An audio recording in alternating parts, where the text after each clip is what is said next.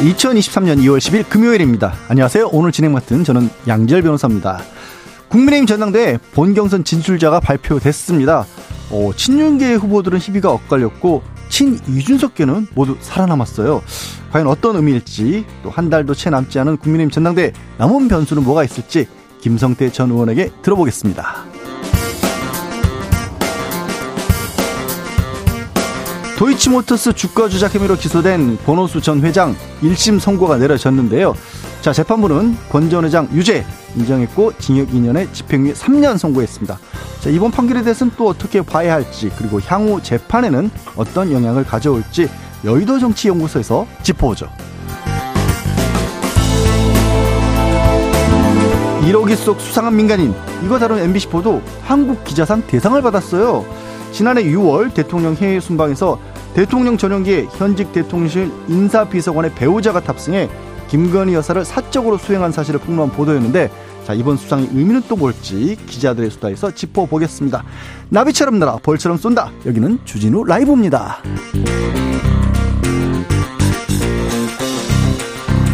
오늘도 자중잘 겸손하고 진정성 있게 여러분과 함께 하겠습니다. 대신 오늘은 양지열과 함께 하십니다.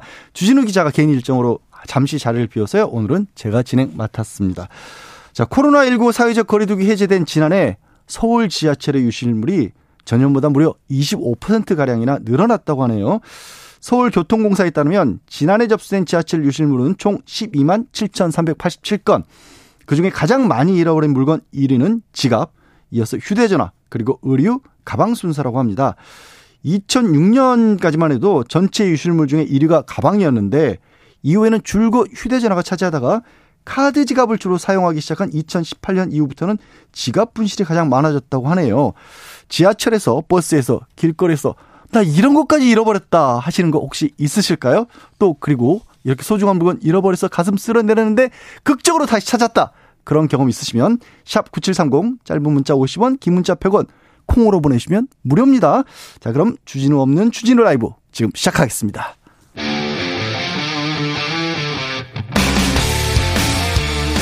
탐사보도 외길 인생 20년. 주 기자가 제일 싫어하는 것은?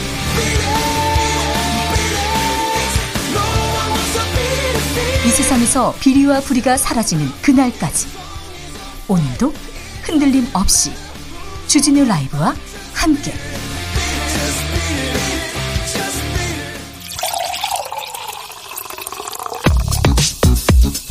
진짜 중요한 뉴스만 쭉 뽑아내는 소리 들으셨죠? 주스. 네, 정성근 기자, 안녕하세요. 네, 안녕하십니까. 네. 진짜 중요한 뉴스. 저는 쪼르륵 소리 나서 이거 무슨 효과가 미치 하고 순간 걱정했는데 네. 주스인 거예요? 아, 네. 네. 아, 술 따르는 소리 같지만. 아, 주스 따르는 소리입니다. 좋을 것 같습니다. 네. 네. 금요일 저녁이니까 방송 끝나고 네, 술자리 가시는 분들도 많이 계실 것 같은데 오늘도 뉴스가 굉장히 많아요. 네. 굉장히 많지만 중요한 것부터 순서대로 전해드리도록 하겠습니다. 안타까운 소식이 계속 이어지고 있는데 튀르키예 지진 사망자 2만 명이 넘었네요. 네, 이 튀르키예 시리아 강진 발생 닷새째 이 사망자 수가 2만 명을 넘어섰습니다. 어, 지난 2011년 동일본 대지진 사망자 1만 8천여 명을 넘어선 숫자인데요. 이 튀르키예에서만 1만 7천여 명이 숨진 것으로 집계가 됐고요. 어, 시리아에서는 당국과 반군이 밝힌 내용을 종합하면 3,100여 명이 사망한 것으로 파악이 되고 있습니다. 네. 어, 게다가 그 인명구조의 골든타임으로 불리는 72시간이 넘어서서요. 이 사망자 숫자가 더 늘어날 가능성이 제기되고 있습니다. 어, 현지 전문가들은 최대 20만 명의 시민들이 아직 무너진 건물 아래 있을 것으로 추정하고 있는데요. 어, 미국 지질조사국도 이번 지진 사망자가 10만 명을 넘길 확률을 24%로 올려서 추정을 했습니다. 어, 이틀 전과 비교하면 10%포인트나 높아진 상황입니다. 야, 너무 큰 인명 피해에서 오히려 실감이 안 날 정도네요. 네네. 네. 조금이라도 이 가능성이 낮아지기를 바라고요. 국내 소식으로 들어오겠습니다. 권오수 전 도이치모터스 회장 주가 조작 혐의 유죄는 당연히 예상을 했었는데 유죄 판결 받았네요. 네, 어, 윤석열 대통령의 부인 김건희 여사의 연루 의혹이 제기된 도이치모터스 주가 조작 사건에 대한 1심 판단은 어, 주가 조작이 있었다였습니다. 어, 서울중앙지방법원은 오늘 자본시장법 위반 혐의로 기소된 권오수 전 도이치모터스 회장을 포함한 피고인 8명에게 유죄 판결을 내렸는데요. 어, 권오수 전 회장은 징역 2년에 집행유예 3년, 벌금 3억 원이 선고가 됐습니다. 어, 권오수 전 회장은 도이치모터스 우회 상장 이후 주가가 하락하자 2009년부터 2012년 어, 이른바 주가 조작 선수와 투자 자문사, 이 전형직 증권사 임직원 등과 짜고 이 도이치모터스 주가를 조작한 혐의로 지난 2021년 기소가 된 바 있습니다. 사실 우리가 도이치모터스라는 회사에 관심이 큰 건 아니고 네. 이제 김건희 여사가 과연 이 사건과 얼마만큼이나 관계가 있느냐 연루가 되느냐 이게 핵심이었잖아요. 네, 그렇습니다. 공소시효는 남아 있다라고 봐야겠죠? 네, 어, 이번 재판의 핵심 쟁점 중 하나가 공소시효였는데요. 어, 법원이 포괄 일죄를 일부 인정했습니다. 어, 검찰이 주가 조작을 총 다섯 단계에 걸쳐서 이뤄졌다라고 봤는데 어, 김건희 여사는 초기에 연루가 돼 있지만 2단계에서도 주식을 매매한 정황이 있었습니다. 어, 그런데 법원은 2단계부터 5단계까지의 범행을 포괄 일죄로 인정하면서 2단계 어, 범행부터 공소시효가 남게 된 상황입니다. 어, 법원이 만약 각각의 범죄를 포괄일죄가 아닌 개별 범죄로 판단을 했다면 3단계까지의 범행이 공소시효가 끝나는 상황이었는데요.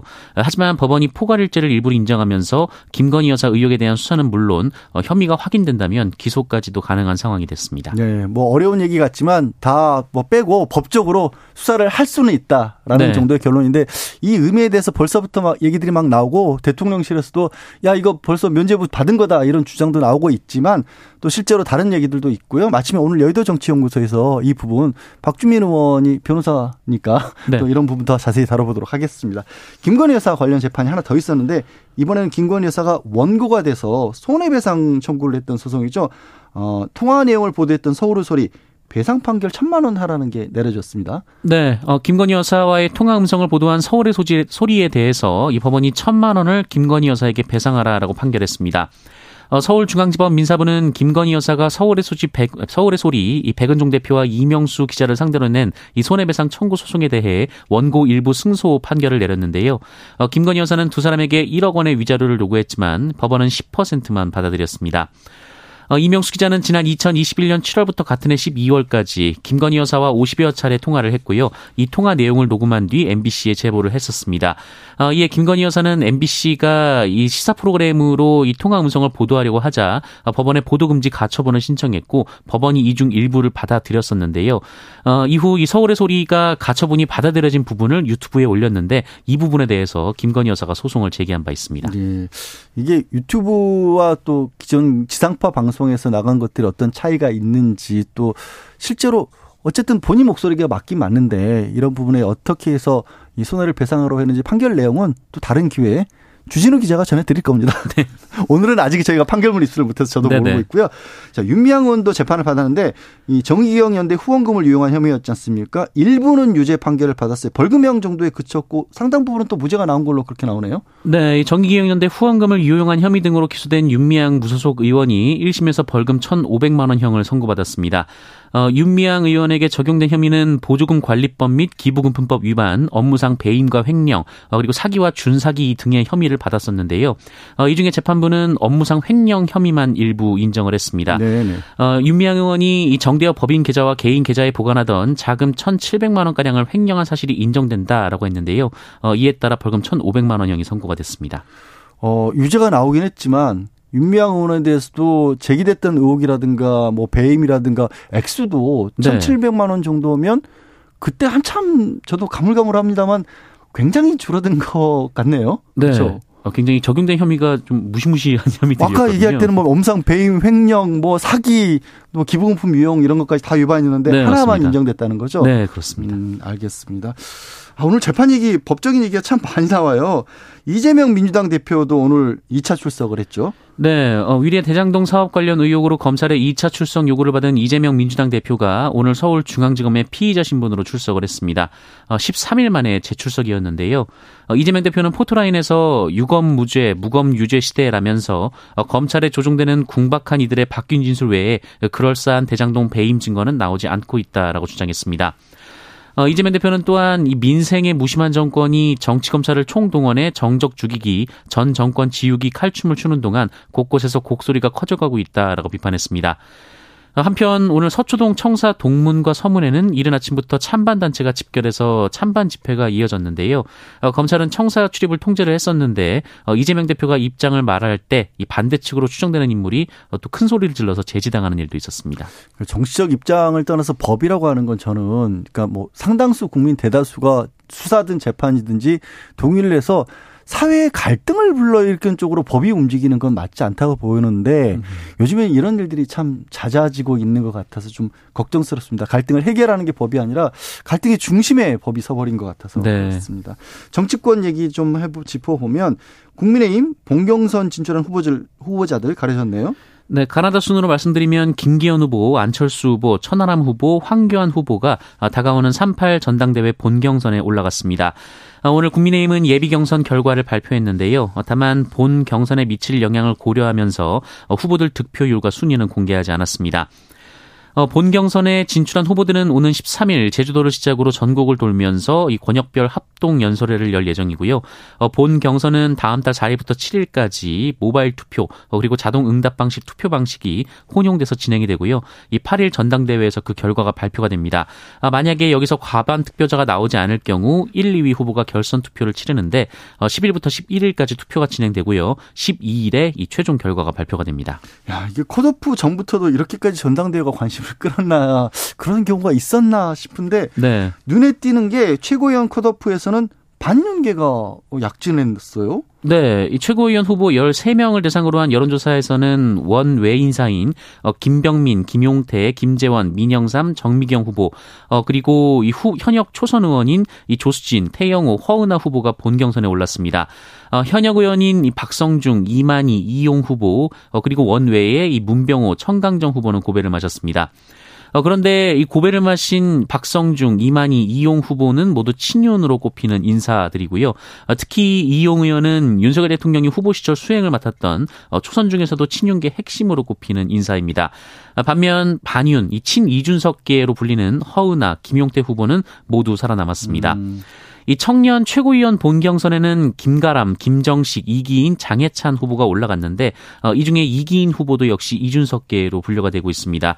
어, 이로써 이준석계는 천하람 당대표 후보까지 4명이 모두 살아남았습니다. 윤석열 대통령의 심기가 당대표에게 쏠려 있는 사이에 최고위원들은 놓치신 걸까요? 글쎄, 이거 앞으로 결과가 어떻게 될지 모르겠지만 참 흥미로운 일만은 분명합니다. 그 흥미롭다고 하면 안 되나요? 국민들 입장에서 봤을 때는 별로 좋을 것도 없을 것 같아요. 뉴스에는 네. 많이 나오긴 하는데. 네, 뉴스를 보는 입장에서는 흥행은 된 것 같습니다. 네. 네, 그러게요. 자, 추경호 경제부총리 공공요금 인상에 따른 재정 지원에 대해서 계속 뭐 일관된 입장으로 부정적으로 입장을 내보이고 있네요. 네, 어, 윤석열 대통령이 앞서 이 난방비의 급격한 인상과 관련해서 이 서민과 중, 중산층에 대한 지원 대책을 마련할 것을 지시했는데요. 어, 오늘 추경호 경제부총리는 공공요금을 올린 후에 정부가 재정 지원을 하는 것은 조삼모사다라고 얘기를 하며 이 부정적인 입장을 보였습니다. 어, 최근 재정 문제를 이유로 이 대통령실과 국민의힘에서 이 대통령의 준상층 지원에 부정적인 입장이 나온 바 있는데요.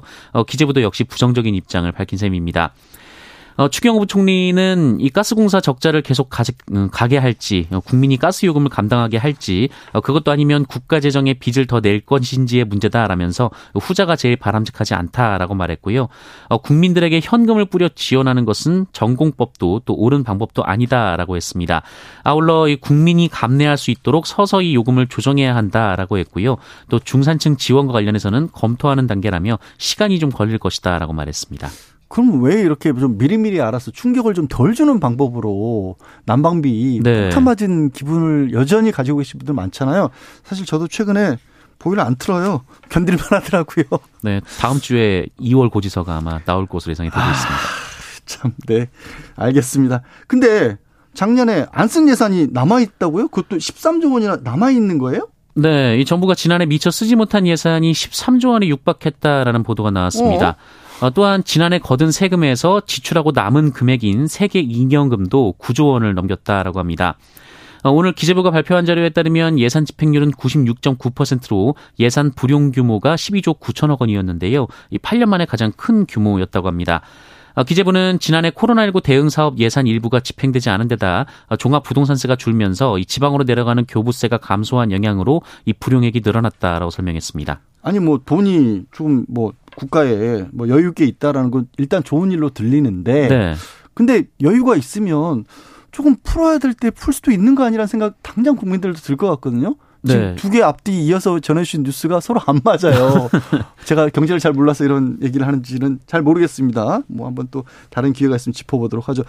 어, 어제였나요? 그제였나요? 그 인천 한 편의점에서 편의점주가 이 숨진 채 발견이 됐고 이 강도 용의자가 달아났던 사건 다행히 또 빨리 비교적 빨리죠 피해자 검거가 됐네요. 네, 검거가 됐습니다. 그젯밤 인천의 한 편의점에서 30대 직원이 흉기에 찔려 숨진 사건이 발생을 했는데요. 어, 그날 밤 11시쯤 들어온 한 남성이 진열대를 둘러보다가 이 직원에게 흉기를 휘둘렀고 어, 계산대에서 현금을 챙긴 뒤 달아난 사건이었습니다. 어, 이 남성은 전자발찌를 착용하고 있었는데 이 범행 1시간 뒤 이 전자발찌까지 끊고 그대로 도주를 했습니다. 어, 이에 경찰이 공개 수배에 나섰는데요. 붙잡혔습니다. 오늘 오전 6시 30분쯤 경기도 부천시의 한 모텔에 숨어 있다가 어, CCTV 동선을 토대로 추적한 경찰에 검거가 됐습니다.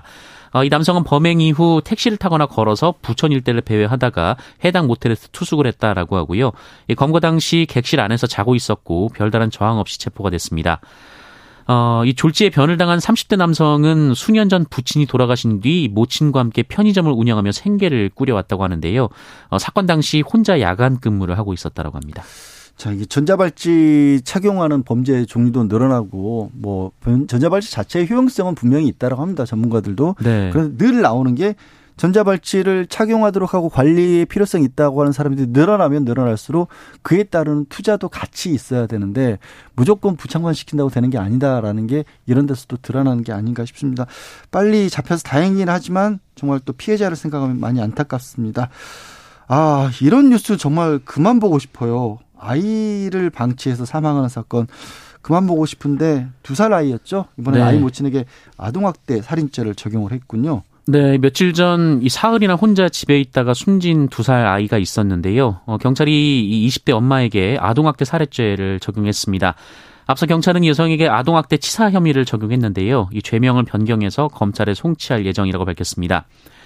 어, 이 여성은 지난달 30일부터 지난 2일까지 사흘간 어, 인천 미추홀구 한 빌라에서 두 살 아들을 집에 혼자 두고 외출해 살해한 혐의를 받고 있습니다. 어, 경찰 조사 결과 이 여성은 아이를 두고 친구들과 술을 마시거나 PC방에서 게임을 하고 다음날 오전에 귀가하는 등 상습적으로 아이를 방임한 것으로 드러났습니다. 어, 살인의 고의가 없을 때 적용하는 아동학대 치사죄의 경우 5년 이상의 징역형, 뭐 무기징역 등의 범행을 내릴 수가 있는데요. 음. 어, 아동을 학대해서 고의로 숨지게 한 피의자에게 아동학대 살해죄가 적용되면 사형 무기징역이나 7년 이상의 징역형이 선고될 수 있습니다.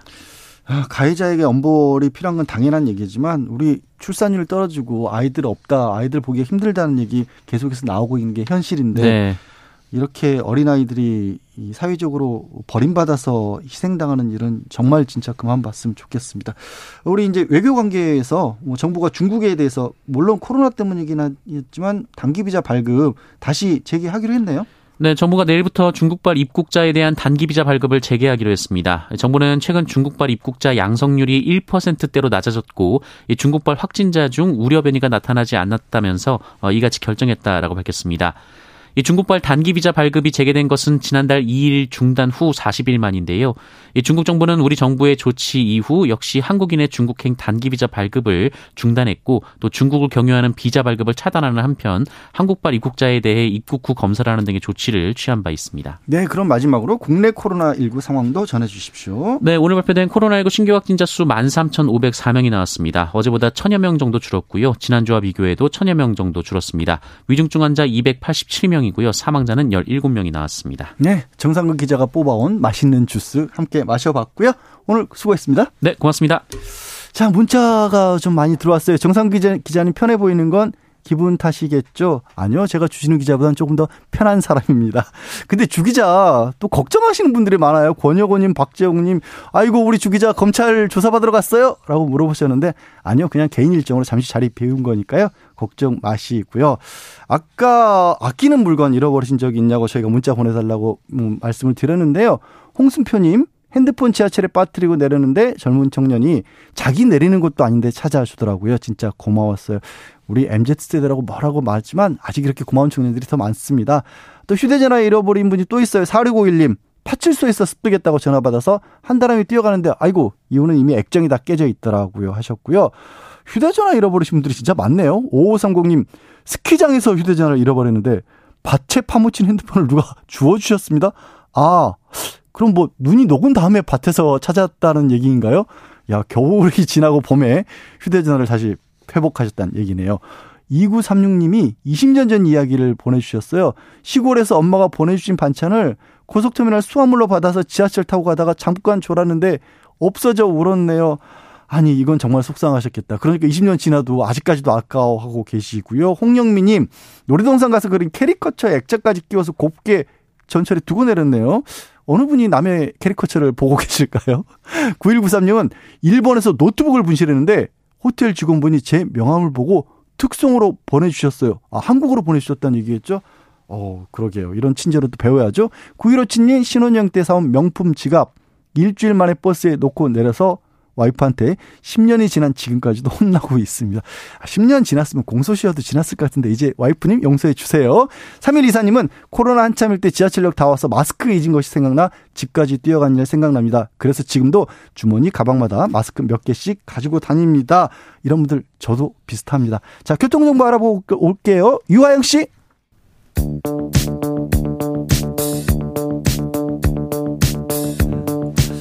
대한민국 정치의 새로운 100년을 준비한다. 21세기, 어, 21세기형 국회 싱크탱크 여의도 정치 연구소.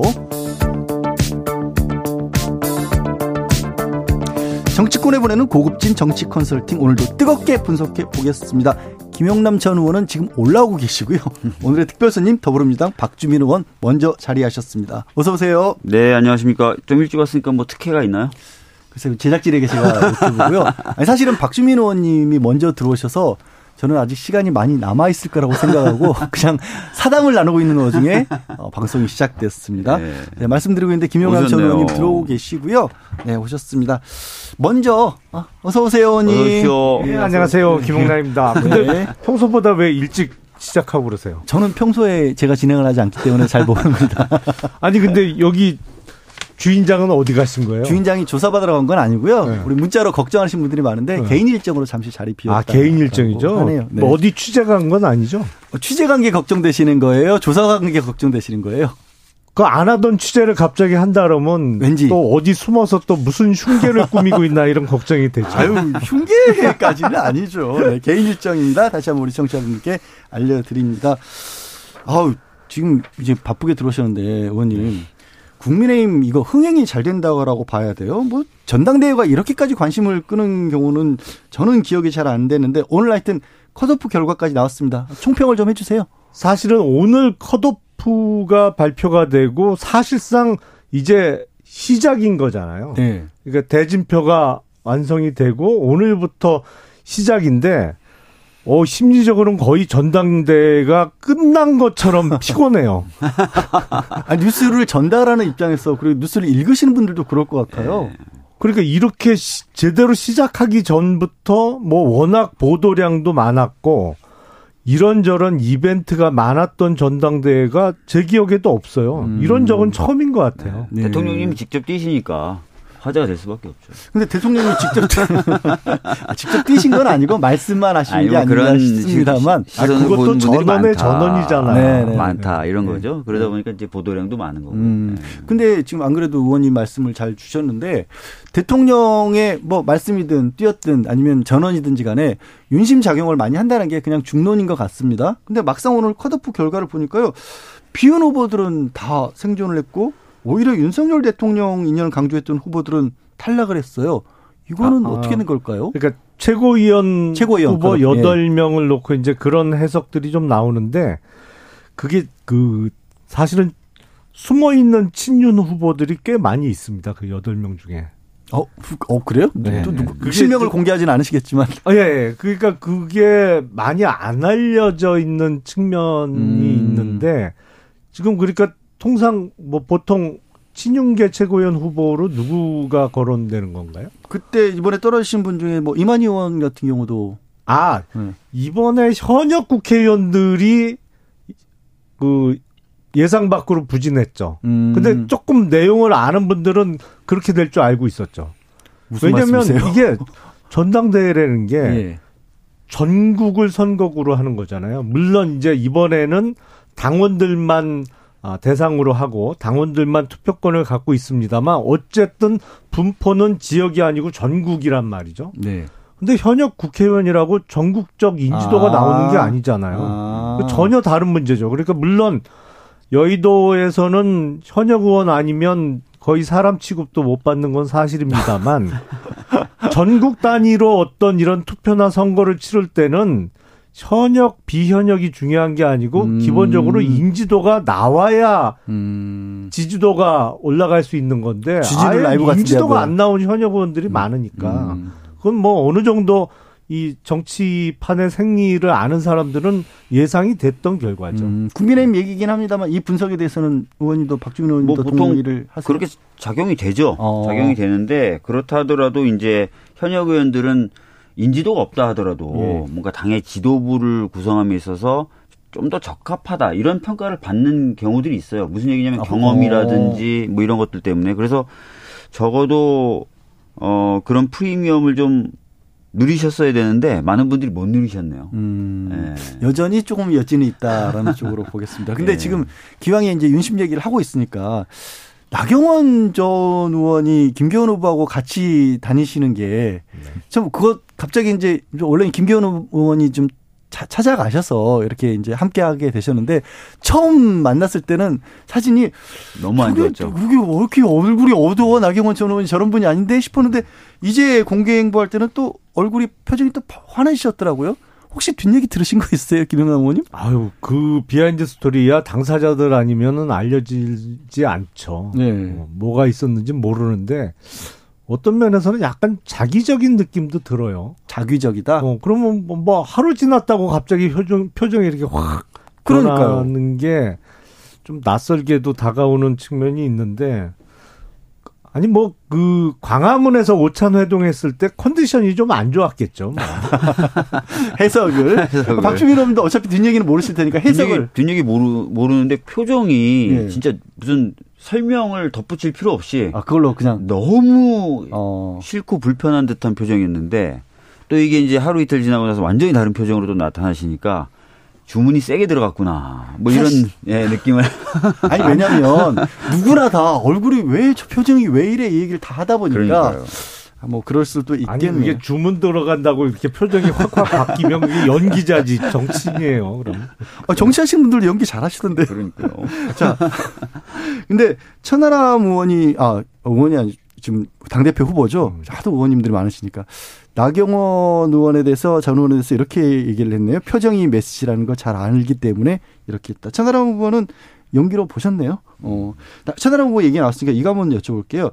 안철수 의원하고 천하람 지금 후보가 갑자기 또 두각을 올라내면서 안철수 의원하고 연대할 가능성 제기가 나오고 있습니다. 벌써. 왜냐하면 김기현 의원이 어쨌든지 강하시니까 어 연대가 가능하다라면 훨씬 더 큰 파급력 내지는 가능성이 올라가는 거다라고 했는데 연대할 생각은 없다라고는 얘기를 했거든요. 그 가능성 어떻게 보세요? 적어도 1차 투표까지 그러니까 3월 8일 날 아, 1차 투표 결과가 발표될 때까지 연대 얘기는 할 리가 없죠. 애초에 금기일까요? 서로. 아니 그렇죠. 음. 지금 천하람 후보 입장에서는 본인이 열심히 해갖고 어디까지 득표율을 음. 올리느냐 그게 관건인데 이제 사실상 컷오프가 발표되고 본격적으로 시작하는 상황에서 연대 얘기를 할 리가 없는 거죠. 연대는 음. 3월 8일 날 이제 결선 투표가 도입됐잖아요. 네. 이번에. 그래서 3월 8일 날 1, 2위가 발표되면서 3월 12일 날 최종 어, 결선 투표 결과가 발표될 때까지 그러니까 3월 8일부터 실제로 투표가 이루어지는 3월 11일 고 3, 4일 동안 연대가 이루어지는 거지. 3월 8일 그 이전에는 천하람 후보 입장에서는 절대로 자기 표에 손해될 만한 얘기를 할 리가 없는 거죠. 음, 굳이 인지도가 이렇게 올라가고 있고 한 마당에. 어유 지금 상황 좋은데 왜 자기 스스로 찬물을. 끼얹겠어요? 네. 네. 아니 박주민 의원께는 이걸 그냥 여쭤봐야 될 것 같아요. 국민의힘 전당대 네. 가장 중요한 건 역시 윤석열 대통령 계속 얘기하고 있는 것처럼 네. 당무 개입 논란이 끊이지 않고 있는 상황이잖아요. 네. 뭐 이제 국민의힘 당 내부 상황이긴 하지만 어쨌든 이게 정당 민주주의에서 이런 게 가능한 것인가라는 고민을 안 할 수가 없어요 상황이. 네. 실제로 이제 제가 이제 사적으로 국민의힘 의원님들 만나서 여쭤봐요. 음. 어떠시냐. 예, 예. 다들 곤혹스러워하세요. 음. 다들 곤혹스러워하시고 힘들어하세요. 너무한 거죠. 이런 전례가 없잖아요. 그렇죠. 예. 그러니까 사실 바람직하지 않을 뿐만 아니라 전례 없는 일들을 계속 하셔서 향후에도 또 이런 비슷한 사례들 예. 이 이번 당 대표가 경선이 끝나기 전에 또 그런 논란 아. 있지 않을까 뭐 이런, 이런 거 걱정들을 하시는 분들도 계세요. 안철수 의원도 아직 남아 있기도 예. 하고 김영남 의원님 아니 이미 벌어졌는데 가능하냐고 물어보는 건 뭐예요? 봤잖아요. 죄송합니다. 그러니까 그건 좀 네. 아니 그 정말로 대통령실에 근무하는 참모 중에 아 뭐랄까요 진정으로 대통령을 잘 보필하고자 하는 참모가 있다면 이번에 어쨌든 제가 뭐 앞서 농담 삼아 전원의 전원이라고 말씀은 드렸습니다만 아 이번에 어떤 그 공정 내지는 어 형평에 있어서 엄정 중립의 이미지가 다소 손상된 거를 어떻게 회복할 수 있을까 이걸 음. 고민해야 될 것 같아요. 네네. 왜냐하면 어, 본심이나 진위는 어떻더라도 비춰지는 모습이 그렇게 충분히 오해할 수 있는 상황들이 계속 있었단 말이죠. 네네. 그렇다면 어, 정말로 대통령을 잘 이렇게 보필하고자 하는 참모가 있다면 음. 아 이걸 어떻게 만회를 할 수 있을까 이런 부분은 앞으로 고민해야 되지 않을까 싶어요. 네, 분명히 그런 부분을 고민을 좀 해 주시길 바라겠습니다. 마침 오늘 두 분이 또 법조인이시라서 주제가 도이치모터스 주가 조작 사건을 좀 여쭤볼까 해요. 권오수 전 회장 1심 선고 내려졌습니다. 징역 2년에 집행유예 3년. 뭐 이 재판부의 판단과 함께 총평까지 좀 부탁을 일단 드릴게요. 박주민 의원님부터 먼저 좀 말씀 여보세요? 주실까요?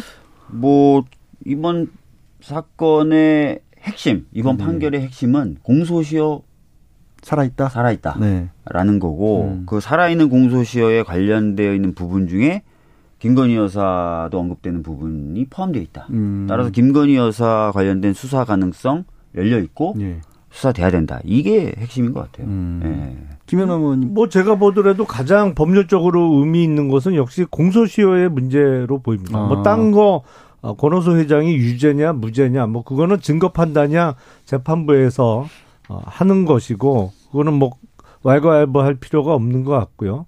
이제 시효 부분이 확인이 됐다. 음. 그리고 이게 법률적으로는 어쨌든 민주당의 주장에 의하면 어, 가담한 거 아니냐라는 것이잖아요. 네네. 그러니까 이른바 어, 공범이다 이런 주장을 민주당에서 하고 있는데 법률적으로는 어, 공범 중에 일부가 재판을 받고 있고 이게 음. 이제 확정돼야만 다시 중단됐던 시효가 진행이 되는 거기 때문에 아, 공소시효를 확인하는 의미가 가장 큰 거 아닌가 싶어요. 네, 물론 근데. 그 개인적으로는 이게 문재인 정부 때 1년여 가까이 수사할 기간이 있었고 그리고 실제 그때 수사를 했고 그때 무슨 봐줄 만한 상황이 아니었거든요. 왜냐하면 검찰총장을 그만두고도 대선 때까지 1년이란 말이에요. 그러니까 그때는 어 여당하고는 전혀 상관없이 오히려 여당 입장에서 당시 문재인 정권 입장에서는 눈에 가시 같은 존재였는데 네. 그걸 뭐 봐주기 수사를 했다는 게 말이 안 되잖아요. 음. 그러니까 어, 그런 의미에서 지금의 민주당의 특검 주장이 조금 어, 대국민 설득력이 떨어질 수 있겠다라는 생각을 음, 합니다. 2021년부터 수사를 네. 했으니까. 근데 뭐 아시다시피 뭐 검찰이 검찰 식구에게 특히 총장이었던 어떤 총장인 아 사람 배우자에게 칼을 날카롭게 휘둘렀을 것이다. 음. 이거는 뭐 정권 여부를 떠나서 어느 정권이냐의 여부를 떠나서 그 가능성이 굉장히 낮죠. 사실 음. 저희들이 계속해서 그 문제 제기를 해왔던 거고 음. 문재인 정부 때도 왜 이렇게 수사를 제대로 못하는 거냐 이런 문제 제기를 해왔던 거고 반면에 이제 이런 부분이 있어요. 정권이 지금 바뀌었어요. 네. 1년이 다 돼갑니다. 근데 김건희 여사에 대한 부분을 자신 있게 종결을 못해요. 아, 수사를 그렇죠. 뭐 예. 무혐의다 아니면 예. 뭐 기소를 한다. 만약에 문재인 정부 하에서 그렇게 가혹하게 공격적으로 수사했는데도 아무것도 없었다. 음, 아. 그럼 정권이 바뀌면 바로 종결을 해야죠. 어. 아무것도 없는 게 분명하면. 네네. 근데 종교를 못 하고 있어요. 그래서 이거는 검찰 입장에서도 그대로 덮기에는 너무 음. 부담이 가는 그런 사건 아닌가 싶고 실제로 그래서 관련자들의 재판에서 유의미한 진술 음. 그러니까 아, 김건희 뭐 새로 나왔다는 관련된 예. 의혹을 뒷받침할 만한 유의미한 진술들이 계속 나오기도 했었고 그게 보도가 됐었죠. 또 그러다 보니까 공판에 관여했던 두 검사를 갑자기 좌천성 인사를 해버리고 음. 이런 웃기지도 못한 웃지 웃지도 못할 그런 그, 장면이 근데요. 막상 네. 이제 말씀하신 것처럼 재판 과정에서는 김건희 여사 이름이 새롭게 거론이 되긴 했습니다만 오늘 판결에는 또 판결문상에는 김건희 여사에 대한 언급이 없었거든요. 그러다 보니까 혹시 이제 보셨는지 모르겠지만 국민의힘에서는 판결에 김건희 여사 이름도 안 나와 있는 걸 보면 오히려 민주당 주장이 다 부서진 거다라고 그렇게 국민의힘에서 입장을 내놓고 있고 또 대통령실에서는 일부긴 하지만 그 같이 기소된 공범들 중에 전주 역할을 했던 사람들이 있거든요. 네. 그 사람들이 또 무죄를 받은 경우도 있어요. 음. 그러니까 이게 오히려 어 그만큼 관련이 없다는 걸 밝힌 재판이다. 물론 이건 법적 해석이라보다 정치적 입장도 들어가 있겠지만 네. 그 주장에 대해서는 어떻게 뭐 먼저 박주민 의원님 말씀 듣고 여기 계신 분 세 분 저 포함해서 다 변호사니까 네. 아니 공소장에 이제 그그 범죄 범죄 범죄자로 예. 명시되지 않은 그 그렇지만 재판 과정에서 뭐 이름이 언급된 사람 판결문에 당길 수도 있고 안 당길 수도 있는 거 아닙니까? 우리, 우리 그런 거 매번 봐왔기 때문에 안 당겼다고 해서 무슨 특별한 의미가 있는 건 아니고요.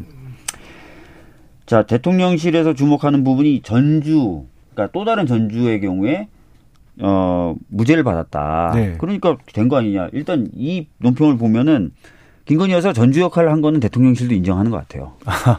그건 명확히 인정하는 것 같고. 네. 근데 이 전주의 경우에는 이제 돈만 대지 아무것도 몰랐다가 이유잖아요. 네. 근데 아까 제가 말씀드렸던 것처럼 그이 공범들이라고 할 수 있는 사람들 재판 과정에서 드러난 진술이나 또는 제출된 증거를 보면 이 김건희 여사는 그냥 돈만 댄게 아니라 음. 실제로 어 거래에 관여했던 정황들이 나오잖아요. 아, 뭐 그래서- 문자 메시지에 거론되고 예, 이랬으니까. 그래서 지금 무죄 판결 받은 이 다른 전주하고는 또 다른 역할을 한 전주 아니냐. 네. 그렇게 볼 수 있는 거죠. 예.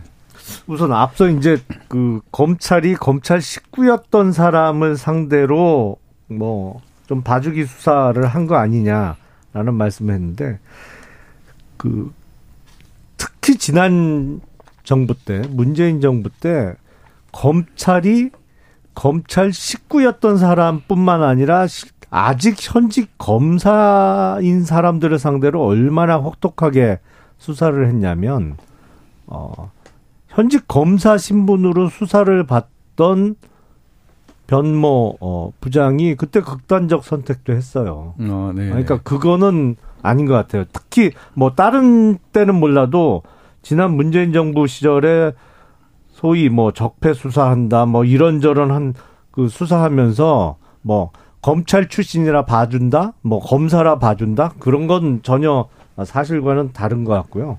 그리고 이 도이치모터스 재판에 관여를 하던 검사들이 좌천성 인사를 당했다 그러는데 그건 정말 팩트하고는 틀립니다. 그건 말을 만들어낸 것 같아요. 그러니까 음. 아, 검사 인사는 그 서울중앙지검 같이 서울 지역은 3년 근무를 하면 인사 대상이 네네. 되죠. 예. 그래서 그 근무 연한을 채워서 인사가 이루어진 것으로 알, 알고 있고 그리고 옮겨간 지역도 좌천이라고 볼 수 없어요. 전혀. 예. 한 분은 인천 가시고 한 분은 유학 가셨으니까. 아니 그러니까 이게 사람마다 뭐 서울 중앙 근무하다가 다시 다르죠. 수도권으로 네. 한번 더 옮겨갔는데 그걸 음. 좌천 당했다? 음. 누가 그렇게 봐요? 그 시스템을 아는 사람은 전혀 동의하기가 어려운 얘기죠. 음, 네.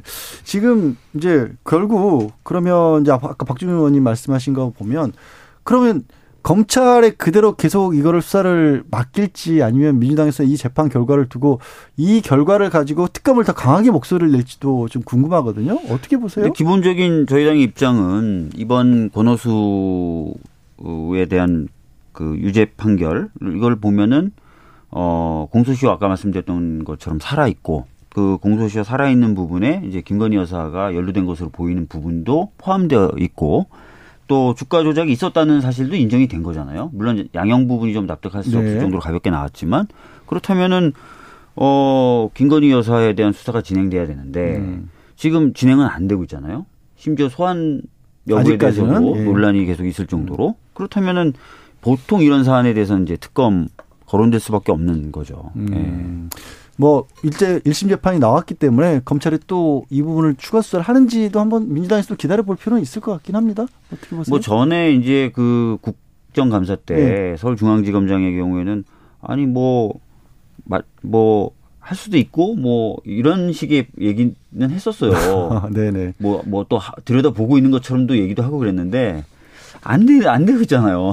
검 친중하게 검토하고 있다든가 뭐 이런 식의 답변을 하셨던 것 같아요. 아니 근데 저도 약간 의문이 드는 게 지금 더불어민주당이 절대 다수석을 갖고 있거든요. 네. 그러니까 뭐 소속 의원만 169명이고 사실은 윤미향 의원처럼 이렇게 무소속이지만 어 민주당 이라고 봐도 무방한 의원들까지 합치면 뭐 180석을 갖고 있는 건데 양곡관리법 이런 거는 그냥 본회의까지 직행을 시킨단 말이죠. 근데 음. 맨날 특검 특검 말씀은 자주 하시는데 이거는 또 사실 보면 그렇게 밀어붙이는 모습은 안 어, 보여요. 그게- 그걸 봐서 왜 그러는 쪽도 걸까요? 약간 왜- 자신이 없어서 아니, 그런 거 아닐까요? 그게, 그게 아니라 양국관리법 같은 경우는 아시다시피 해당 상임위에서 걷어들여서 올린 거잖아요. 예. 법사위가 처리를 안 해주니까.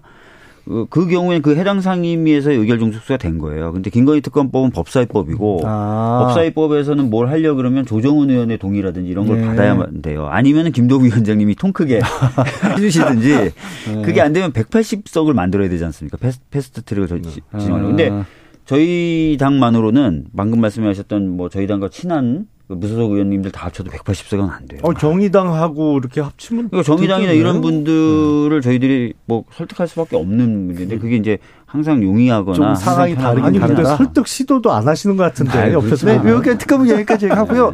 마침 공교롭게 또, 어, 김건희 여사 관련 재판 판결이 있었고, 반면에 이제 오늘 이재명 대표는 또 위례 대장동 개발 특혜 의혹 관련해서 서울중앙지검 2차 출석을 했는데, 이건 이제 김영남 의원께 먼저 여쭤볼게요. 오늘 저 들어가기 전에 한 10분가량 기자들과의 자리에서 권력이 없다고 없는 죄를 만드는 유권무죄, 무권유죄의 검사 독재 정권에 의연하게 맞서겠다라는 입장을 밝혔습니다.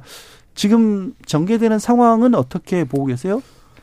그 이번이 검찰의 3차 출석이잖아요. 이재명 네. 대표가. 그래서 이제 그 출석할 때마다 그 앞에서 이제 메시지를 내놓고 검사실로 들어갔는데 이제 비슷비슷한 내용이에요. 사실은 세 번 다 아, 억울하다는 거 하고 음. 뭐 어. 그리고 이런저런 뭐 검사 독재 아니면 아, 유권 무죄 뭐 무권 유죄 비슷비슷한 메시지를 매번 이제 아, 내놓는데 정치하는 사람들이 아무리 국민들로부터 이제 거짓말 잘한다고 평소에 욕을 많이 먹습니다만 요런 멘트는 좀 지나친 것 같아요. 이렇게 뭐 권력이 없다고 없는 죄를 만들어서 수사? 이재명 대표가 지금 이 정도 수사를 받는 거를 억울해 한다는 게 말이 되나요? 그동안 벌어졌던 일들을 이렇게 꼼꼼히 따져보면 그동안 참 운이 좋은 분이었죠. 그런 일들이 벌어졌는데 아직도 어 제1야당의 대표이자 또 얼마 전에는 대선 후보로 대선도 치렀고 근데 이걸 좀 꼼꼼히 따져보면 이런 멘트까지는 좀 안 하시는 게 좋지 않을까. 뭐 본인의 아 뭐 적어도 그 관리 능력이 부족했다든지 아니면 부덕의 소치로 본인 주변에 있는 측근들이 이런 아안 좋은 일에 휩싸여서 지금 아, 사법 그 처리를 받고 있는 거에 대해서 유감 표명을 한다든지 이런 게 훨씬 음. 그좀 좋은 모습 아닐까 싶어요. 그러니까 그동안 겪은 일이라는 게 이제 측근들도 많이 구속돼 있고 하니까 주변 사람들이 지금 뭐, 뭐 문제가 드러난 부분도 있고 하니까 그래서 이제 적어도 그렇게 강하게 하는 건 좀 과하다 이렇게 지적을 하시는 그러니까 없는 죄를 만들어내는 상황은 전혀 아닌 것 같고 음. 100번을 양보해서 정말 대장동이고 백평 백현동이고 당시 이재명 성남시장이 관여 안 했다. 몰랐다. 네. 그래도 적어도 그러면 무능한 시장인 거는 맞지 않나요? 음. 자, 음, 기- 박주민 의원님은. 지금 뭐 말씀하신 부분에 대해서는 대선 당시에 그 측근들이 좀 불미스러운 일에 연루된 부분 같은 경우는 네. 이제 유감 표명을 하셨죠. 음. 그건 했고 지금은 이제 어, 검찰이 부당하게 그 수사하고 있는 부분에 대한 문제 제기를 하고 있는 아, 거니까. 본인만 놓고 얘기를 하신 그렇게 거다? 하는 거니까 그거는 좀 구분해서 봐주시면 좋을 것 같고 뭐 그 대장동 관련돼서도 사실 소위 말하는 55 클럽 관련된 수사는 진행되지 않고 있고 제대로 네. 뭐 그다음에 대장동 같은 경우도 어 여러 그 차례 그 수사 대상이 되는 범죄가 변경되면서 어 하는 이상한 모습들이라든지 이런 것들 쭉 보면서 이 검찰 수사가 좀 이상하다라는 느낌 국민 대부분이 받으실 것 같아요. 음. 어떤 그런 부분에 대한 문제 제기 라고 생각하시면 될 것 같습니다. 그럼 총평이 아니고 기왕 이제 두 분 다 이제 법조인들이시니까 조금 법적 쟁점 하나를 구체적으로 여쭤볼게요. 이번에 곽상도 전 의원 뇌물 무죄가 나오면서 그 검찰이 이- 이른바 정영학 회계사의 대장동 녹취록이라는 걸 중요한 증거로 썼지 않습니까? 그런데 그 녹취록에는 곽상도 의원이 받는 것처럼 돼 있지만 그것만 가지고 유죄될 수가 없다라고 봤어요. 그러니까 이른바 그 녹취록의 신빙성 자체가 떨어진 게 아니냐라는 얘기를 언론에서도 그런 분석들 좀 하고 있고 결국 그 녹취록이란 걸 근거로 해서 대장동 수사도 하고 있으니까 대장동 수사에도 이게 영향을 좀 끼치는 거 아닐까라는 그런 의견들도 나오거든요. 김영남 의원님 어떻게 일단 제가 보세요? 보기에는 요번 곽상도 전 의원에 대한 1심 판결에서는 그 일종의 정영학 녹취록의 증명력이 어 대단히 낮은 거로 판단이 된 거죠. 사실 네. 증거를 쓸 수 있는 거는 인정이 된 거고 증거 능력은 있지만, 예. 있으나 이제 신빙성 예. 이른바 이제 법률적으로는 증명력이 높지 않다라고 본 건데 이거는 항소심이나 대법원 가서 조금 바뀔 가능성이 있지 않을까 아. 싶고요. 개인적으로는. 네네. 그리고 저는 처음부터 이 부분 의문을 좀 갖고 있었는데 수사 방향을 약간 잘못 잡은 것이 아닌가 싶어요. 어. 왜냐하면 제가 듣기로는 이 곽상도 전 의원의 아들이 이 화천대유에서 그 대장동에 아파트 부지를 분양하는 데 관여를 했다고 하거든요. 근데 이 아파트 부지 분양이 영 석연치 않아요. 왜냐하면 한 필지는 화천대유에서 직접 시행을 했고 네. 나머지 네 필지인가 다섯 필지를 사실상 한 건설회사가 다 가져갔습니다. 근데 이거는 아파트 부지는 추첨제기 때문에 음. 확률적으로 어려워요. 그게 나올 수 없는 확률이에요. 음. 그렇기 때문에 뭔가 일종의 아, 옳지 못한 일이 있었던 것 같고 거기에 관여한 그러니까 곽상도 전 의원의 아들이 받은 50억이 순수하게 그 아버지만 보고 준 돈이 아니고 예. 사실은 아들의 일정 부분 이 대장동 일당의 역할 분담에 관여도가 있는 것 같은데 아 들이 뭔가 일을 했을 것 예, 같다. 예. 그러니까 뭐 나쁜 일에 좀 가담한 부분이 어. 있을 가능성이 높아 보이는데 어. 그 부분에 대한 수사가 좀 미진했던 거 아닌가. 음. 그러다 보니까 전적으로 그냥 아버지를 보고 아들 계좌 에만 넣은 거로 수사가 이루어지고 기소가 이루어지다 보니까 아, 그 부분에 대해서 좀 어, 약했던 판결에서. 깨진 거 아닌가 싶어요. 어, 박주민 의원님. 그 녹취록 보면은 아들에게 주는 게 아니라는 게 명확하게 나, 나오죠. 녹취록상으로는, 여러 차례, 여러 네. 차례 나옵니다. 아버지한테 돈 줘야 되는데 방법이 아들을 통해서 주는 방법밖에 없다. 뭐 이런 음. 얘기 계속 나오잖아요. 예. 녹취록은 그렇죠. 예, 그리고 실제로 곽상도 전 의원에게 돈을 줘야 된다. 아들 얘기 아예 언급 없이 50개 줘야 된다. 뭐 이런 표현들도 담겨 있습니다. 음. 근데 이제 그거를 법원에서 인정을 안 한 거죠. 사실 납득이 잘 안 돼요. 그죠? 어. 저도 그래서 좀 번복될 가능성을 말씀을 드리는 음. 거예요. 예. 저도 약, 납득은 잘 안 돼요. 그래서 이게 이게 유지될까라는 생각이 좀 들고 아. 번복이 좀 될 수밖에 없는 부분이 있지 않나라는 생각이 좀 들고 만약에 근데 이게 항소심에서도 이게 계속 유지가 된다면 지금 검찰이 그 신뢰할 수 있- 있는 거의 유일한 대장동 사건 관련된 네. 증거 녹취록이 그냥 녹취록도 있고 뭐 증명력이 팔도 막 나오고. 거죠. 어, 약해지는 예. 거죠. 어. 그러면 전반적으로 다 흔들리고 지금도 어, 진술만 쫓아가다 보니까 막 수사 전체가 막 이상하게 꼬이고 있는데 음, 더 흔들리겠죠. 음. 예. 항소심에서도 이게 유지된다면. 그럼- 기조가.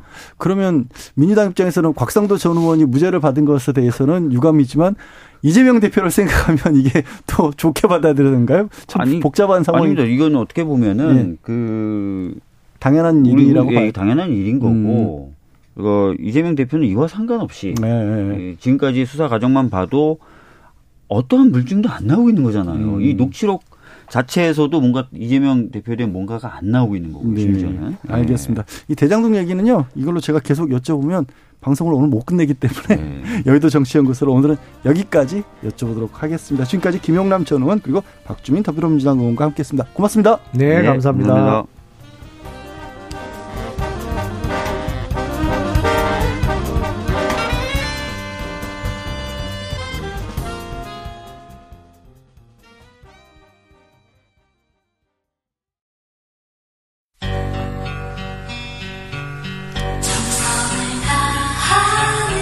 정성을 다하는 국민의 방송 KBS 주진우 라이브 그냥 그렇다고요.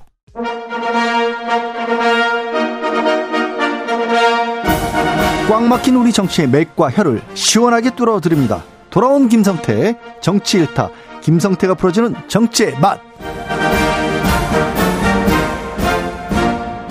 김성태 국민의힘 중앙위원회 상임의장 나오셨습니다. 안녕하세요. 예, 안녕하세요. 반갑습니다. 네, 네, 오랜만에 뵙습니다. 예, 그렇습니다. 네. 주진우 기자보다 우리 양 변호사 훨씬 잘하네. 아 다음 주에도 주진우 아, 기자한테 일 때도 그렇게 주진우 얘기하시. 기자가 아예 뭐 저 애국 같다니까 아 네. 취재 열심히 하시고 네. 뭐 오지 말라고 그러시죠. 뭐. 이참에 눌러 앉으세요 그냥.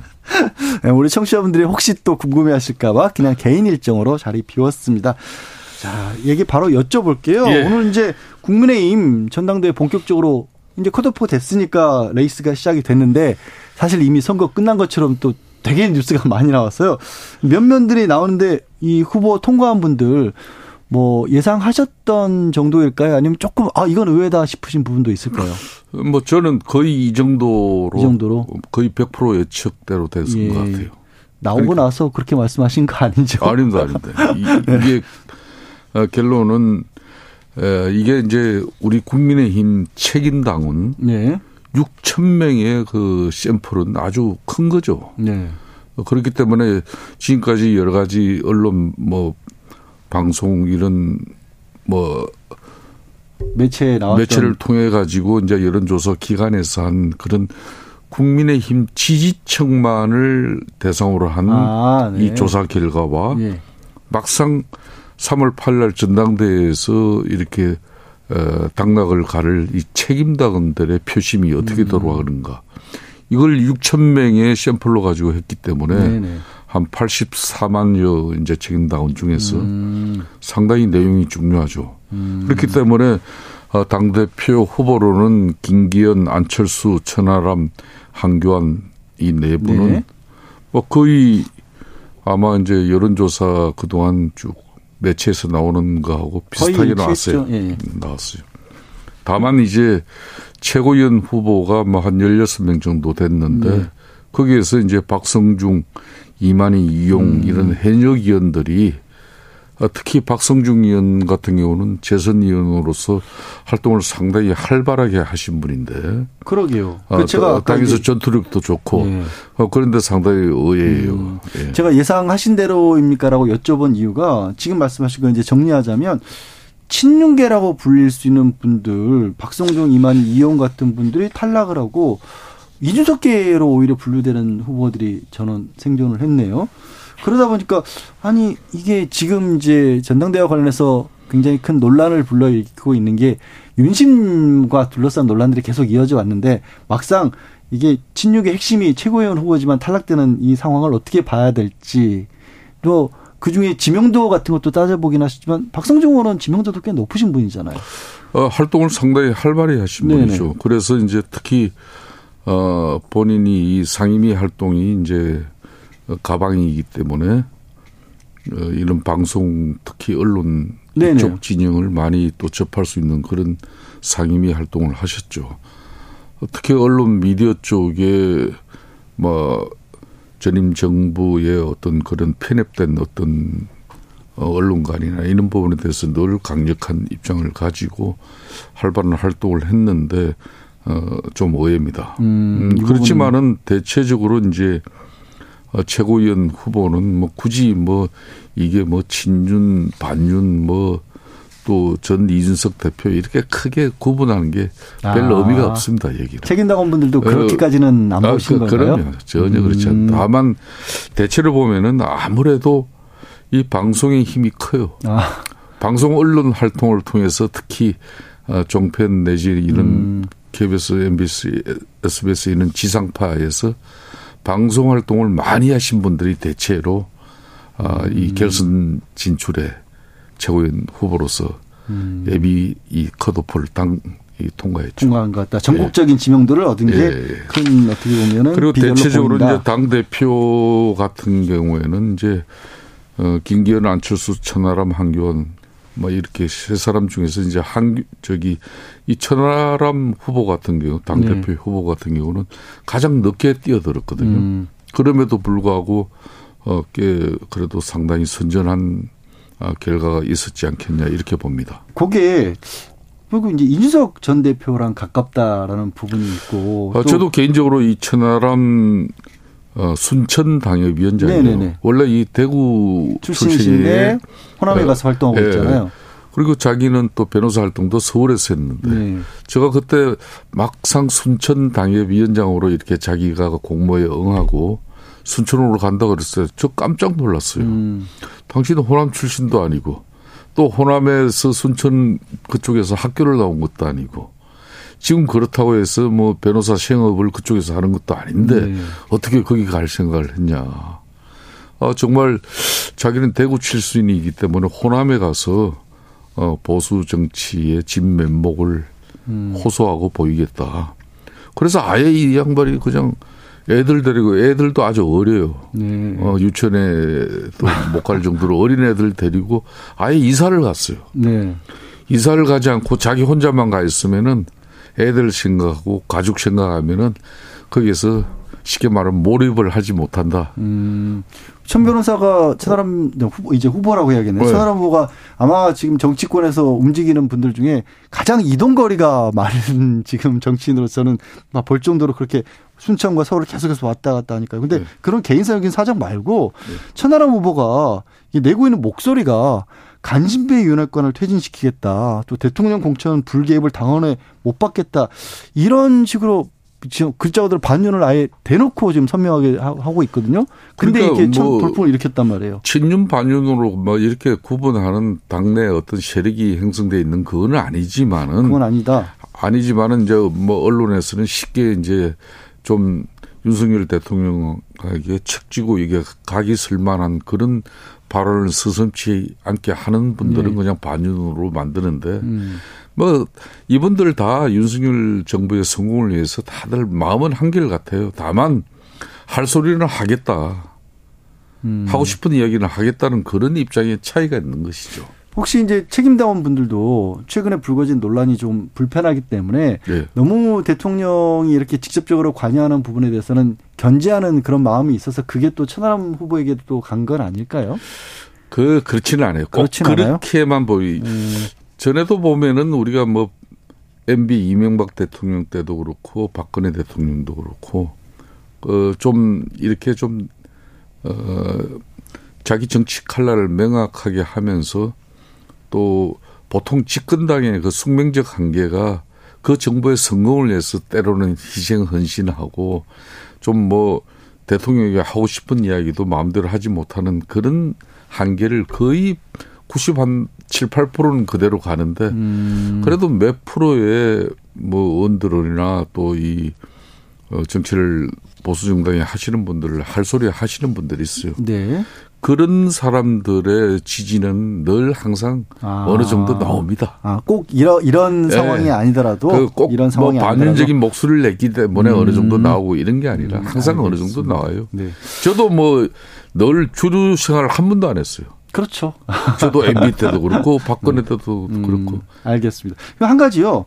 어, 나경원 전 의원 같은 경우도 또 나경원 전 의원이 뭐 레이스를 아예 포기를 하면서 썩 그렇게 보기 좋은 모습으로 물러나진 않았는데 네. 의외로 또 김기현 의원 지지 선언을 했어요. 근데 우리 김 부장께서는 안 할 거라고 예측을 하셨는데 네. 아예 그냥 뭐 처음에는 같이 사진 찍을 때 좀 불편한 모습도 나오다가 공식적인 자리에서도 이제 활짝 웃고 같이 도 다니시고 있는데 이 김나 연대라고 불러야겠죠? 어떻게 평가하고 계세요? 지지 선언은 나경원 전 의원이 아직까지 안 했죠. 지지 선언은 지지선언은 아니고 다만 어제 모 행사에 네. 어, 같이 참석이 이루어진 곳에서 좀 활짝 웃는 그런 네네네. 모습이 이제 언론 보도가 된 건데 어, 제가 오늘도 이제 우리 당의 이제 당사에서 어, 지방 여성 의원들 그 총회가 있었어요. 저도 참석하고 네. 뭐 나경원 전 의원도 참석하고 김기현 대표 또 이제 뭐 계속해서 이제 어, 안철수 후보 이런 분들 다 참석했지만은 그 자리에서 뭐 나경원 전 대표가 김기현 후보를 뭐 적극적으로 지지하는 오. 그런 뭐 또 소리는 안 나왔죠. 그럼 우- 웃기만 하신 거예요? 활짝 웃기만 사진만 그렇죠. 찍히신 거예요? 결론은 이제 뭐 손잡고 뭐 활짝 웃고 그러면은 그런 제스처 그런 뭐 분위기 자체가 예. 어뭐 지금 우리 양기열 변호사 말씀처럼 뭐 이 김나 연대가 된 거냐 네. 뭐 이렇게 보는 거죠. 아, 그냥 그걸 거기- 보는데 대해서 뭐 누가 또 그거 아니다 이렇게 뭐 반응 근데 없으면은 그렇게 그볼 수도 이상 있는 거죠. 그 이상 적극적으로는 안 할 것 같으세요? 예, 제가 이야기했듯이 적극적으로 하지는 않습니다. 네. 자, 김기현 후보요. 뭐 나경원 전 의원은 그렇다 치더라도 안철수 의원하고도 연대해야 된다. 만날 준비가 돼 있다. 이렇게 얘기를 했어요.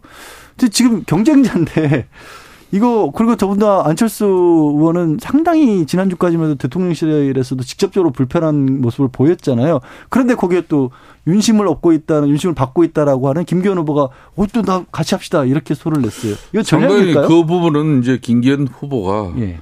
자신감을 드러낸 어떤 그런 제스처죠. 아. 즉이 부분은 어떻게 보면 고도의 선거 전략입니다. 음, 아. 내가 이기고 난 이후에도 당의 안정과 화합을 위해서 당의 중요한 자원인 안철수 후보 당신을 음. 내가 어, 편안하게 또 잘 모시겠다. 음. 그런 자신감에서 그런 이야기를 하는 거죠. 아, 그러면 또 투표하시는 분들 입장에서 봤었을 때도, 어, 뭐가 좀 힘이 있나 보다 이런 어, 느낌도 당연히 그런 당연히 그래서 음. 이것도 선거 때 보면은 보통 자신 있는 후보가 음. 상대를 깨어날 수 있다는 그런 어떤 어 제스처나 모습을 음. 통해 가지고 좀 자신의 여유도 가지는가 하면은 네.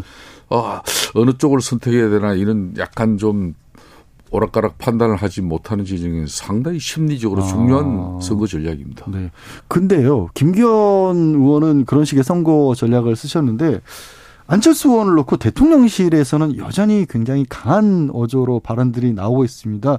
저는 좀 깜짝 놀랐던 게, 지난 주말에는 뭐 이진복 정무수석이 유난연대 윤핵관 표현 관련해서 안철수 후보 아예 비판을 공개적으로 했고, 그저께 이 말이 저는 좀 무서웠어요. 아무 말도 안 하면 아무 일도 안 일어날 거. 혹 이거 들으셨죠? 이진복 정무수석이 한 얘기. 이거 어떻게 들으셨어요? 뭐 이진복 수석이 지난 뭐 휴일 날 예. 정진석 비대위원장을 만나고 뭐 좀 이런 일련의 과정 속에서 이제 어 안철수 후보가 유난연대 한 사람은 이미 대통령이 된 상황이고 음. 한 사람은 지금 당원이면서 이제 당 대표를 도전하고 있는 입장인데 이걸 연대라는 말 쓰니까 지난번처럼 뭐 대선 전에 어 그래도 뭐 어, 윤석열 당시 후보와 안철수 후보가 이렇게 한 사람은 또 후보직을 포기하면서 어 이렇게 어 당선까지 우리, 이어졌으니까. 우리 보수 정당의 후보로 지지를 당선을 이끌어가는 그런 측면에서 연대를 썼다 그러면은 네. 그건 맞아요. 그런데 이제 이미 한 사람은 대통령이 됐고 한 사람은 지금 당 대표 도전자인데 음. 당 대통령을 대통령을 가지고 또 거기다 연대판에 끌어들이니까 이거는 맞지 않는 거죠. 음. 윤심이 뭐 누구한테 있든 없든 간에 음. 그래서 이제 정무수석이 이 부분은 좀 잘못됐다고 바로 잡으려고 한 것이고 그리고 윤핵관을 부르는 부분 이것도 이제 좀 바람직하지 않다. 윤핵관이라는 게 이제 뭐 사실상 어, 윤석열 대통령을 비하할 수도 있는 그런 측근 인사를 뭐 지칭은 하지만은 사실상 윤석열 대통령을 비하하고 비판하는 그런 분위기로 몰고 가니까 여기에 대해서도 아니 맹세히 집권당에서 이게 8개월밖에 안된 아, 대통령 핵심 측근을 말은 측근을 비판하지만은 사실상 아, 대통령에게 대통령 본인에게 예, 간다. 별로 좋지 않은 모습. 이 대통령의 A 1급 참모 정무 수석으로서는 이런 얘기 할 수 있는 거죠. 아, 네. 그래도 조금 아, 좀전 무섭게 들리더라고. 요 아, 아무 말도 그- 안 하면 그 전혀 무섭게 생각할 무섭게 생각할 없어요. 일이 아니에요? 예, 그럼. 근데 저만 이게 이제 이제 그냥 막연하게 어떻게 보면 전당대회와 관련해서 개입 논란이 좀 부정적으로 보는 시각이 있다라는 게 아니라 실제 여론조사에서도요. 네. 윤석열 대통령 지지율 두 달 만에 다시 30% 초반으로 떨어졌고요. 부정평가도 60%에 육박하는 걸로 조사가 됐어요. 이게 아무래도 제가 말씀드린 것처럼 이 전당대회 개입 논란 때문에 이런 게 아닌가라고 그렇게 보는데 참고로 이 조사는요 한국갤럽이 지난 7일부터 9일까지 전국 만 18세 이상 남녀 1,002명을 대상으로 조사한 결과고요 자세한 내용 중앙선거 여론조사 심의원회 홈페이지 참조하시면 됩니다. 제가 보는 것이 맞을까요? 국민들 일반 국민들 입장에서 봤었을 때는 뭐 대체적으로 저는 대체적으로. 그 자체를 이제 부정하고 싶지는 않습니다. 네. 다만 윤석열 대통령 지금 현재 작년 취임 이후에 8개월 동안 가장 지지율이 이제 잘 나오는 그런 경우를 볼 때는 당정 관계가 네. 좀 안정돼 있고 음, 어, 특히 당에서 뭐 이런 저런 뭐 여러 소리가 나오면서 혼란스럽고 좀 뭐 이 논의가 좀 시끄럽고 그렇게 해서 좀 국민들이 아 짜증 날 정도로 그런 분위기가 없었을 때 지지율이 지지율이 대려 올랐어요. 네. 가령 특히 지난번 노동경 음, 어, 특히 뭐 민주노총이 그때 화물연대에서 비롯돼 가지고 이 파업을 연쇄적으로 이끌어가는 어떤 그런 분위기 속에서 안정적인 대처 그런 모습이라든지 음, 그리고 뭐 해외 뭐 이런 여러 가지 또 비즈니스 애교를 해외 한다든지 순방 갔을 때 예. 예. 이런 부분은 상당히 좋게 받아들이고 음. 있지만은 당정 관계에 있어 가지고 이게 마찰음이 나고 예. 당 내부에서 뭐 윤심 뭐또 파리가 등장하고 또 반윤심이 또 생기고 이런 뭐 여러 가지 분위기가 있을 때는 예. 대로 국민 여론 지지가 떨어진 거죠. 음. 뭐 그런 측면에서 3월 8일 전당대회 이제 뭐 그렇게 썩 많은 기간은 아닌데 제가 뭐 지난번 방송에서도 그랬습니다만은 대통령 가만히 있어도 이 전당대회에 항상 후보군들이 활용을 합니다. 때로는 어, 뭐. 악용도 하고 뭐 그렇죠. 누구나 그래서 그뭐 사진 같이 찍고 이당 뭐. 저당 뭐, 뭐 대통령들은 네. 역대 보면은 일부러 그때 뭐 이 청와대 참모들은 해외 순방 일정을 잡을 정도였어요. 음. 그만큼 가만히 있어도 이 후보들이 대통령을 활용하니까. 어떻게든 끌어들이려고 그래 하니까. 끌어들이죠. 그러나 이번 같은 경우에는 이제 대통령이 적극적으로 나서고 있는 것처럼 비춰진다라는 게 문제일 것 같고요. 그래서 이제 이 현재 당 대표 대표 후들 좀 지나치게 윤심을 두고 경쟁하는 모습이다. 그러면서 이 상황을 두고 김종인 전 비대위원장도 한 말씀을 했어요. 어 그냥 옮기겠습니다. 아사리판이 돼버렸다. 이렇게까지 강하게. 이게 이 후보들이 근데 이제 그 호평의 뜻이 뭐냐면 이런 저는 이 부분은 좀 공감을 하는데 민심이 당심에 영향을 미칠 수는 있어도 당심은 민심에 영향을 미칠 수가 없다. 그래서 당심이 민심이라고 그렇게 하면 오히려 유권자들 거부 반응 보인다라고 그렇게 지적을 했거든요. 이 지적에 대해서는 그럼 공감을 아, 하실까요? 저는 대체적으로 다 공감합니다. 아 그래요. 예 예. 민심이 어떻게 뭐 당심을 당심이 민심을 어떻게 이깁니까? 음. 근데도 왜 그럼 지금 상황은 정당은 국민들의 항상 마음을 얻어야 예. 총선에서 내년 총선에서도 이기고 또 작년처럼 지방선거 또 대통령 선거에서도 이길 수 있는 것이지 이 당심이 절대 민심을 이길 수 없는 겁니다. 네. 그래서 이제 우리 당이 그러면은 진짜 민심을 거슬리는 행동을 지금 하고 있는 거냐. 음. 특히 100% 책임 당원들 중심으로 네네네. 당 대표를 선출한다 그러면서 민심과 완전히 이반된 그런 결과를 가고 있느냐. 이걸 이제 국민들이 지켜보지 않겠습니까? 아, 그게 이제 정당 민주주의가 어떻게 실천되고 있으면서 어 국민들을 위한 어떤 어, 국민의 힘이 정말 미래와 비전을 가지고 이렇게 당 대표를 뽑아내는지 이걸 지켜보는 거거든요. 음. 네네네. 그렇기 때문에 처음부터 나는 우리 후보들 네. 참 이렇게 해서는 안 되는 거였어요. 음. 왜 어, 윤심파리로서 말이야. 아, 어? 처음부터 그러면 윤심 하지 말고 음. 자기의 정확한 정치적 소신과 뜻을 가지고 집권당이기 때문에 후보들 제가 이번 정당 전당대회는 저는 관리형 대표로 바- 갈 수밖에 없다고 봐요. 왜 내년 총선은 윤석열 대통령 집권 3년 차입니다. 중간 평가를 받는 이건. 아무리 우리가 이야기 안 해도 야당 입장에서는 아. 중간 평가로 판을 끌고 갈 수밖에 없는 네네. 거예요. 또 실질적으로 그렇게 될 수밖에 그렇게 없는 될 수밖에 거, 없죠 시점이. 없는 것이고 예. 그렇다면은 집권당의 면모라는 것은 대통령과 손발을 잘 맞춰가지고 음. 국정 운영 뒷받침 잘 해주고 대통령도 국민의 목소리를 받들은 집권당의 또 목소리 존중하면서 이렇게 가면은 음. 어, 내년에 뭐 좀 나는 평가 있을 건데 그렇지 않고 이게 삐거덕거리고 공청 뭐 가지고 싸우고 또 뭐 이게 뭐 또 당 대표가 또 낯서고 너무 자기. 정치에 너무 또 어. 자기 사람과 또 이슈에 자기 정치만 이렇게 뭐뭐 개파 만들고 어, 뭐, 뭐 자기 뭐 얼굴 네. 간판만 가지고 이렇게 당이 나가는 그런 음. 모습 가면은 당연히 청와대 그러니까 용산하고 불편해질 수밖에 아, 없는 거예요. 알겠습니다. 근데 지금 아까 잠깐 언급하신 것처럼 이번 지금 전당대 특징이 당원 100%지 않습니까? 예, 그렇습니다. 근데 선거인 명부가 보니까 84만여 명이더라고요. 예.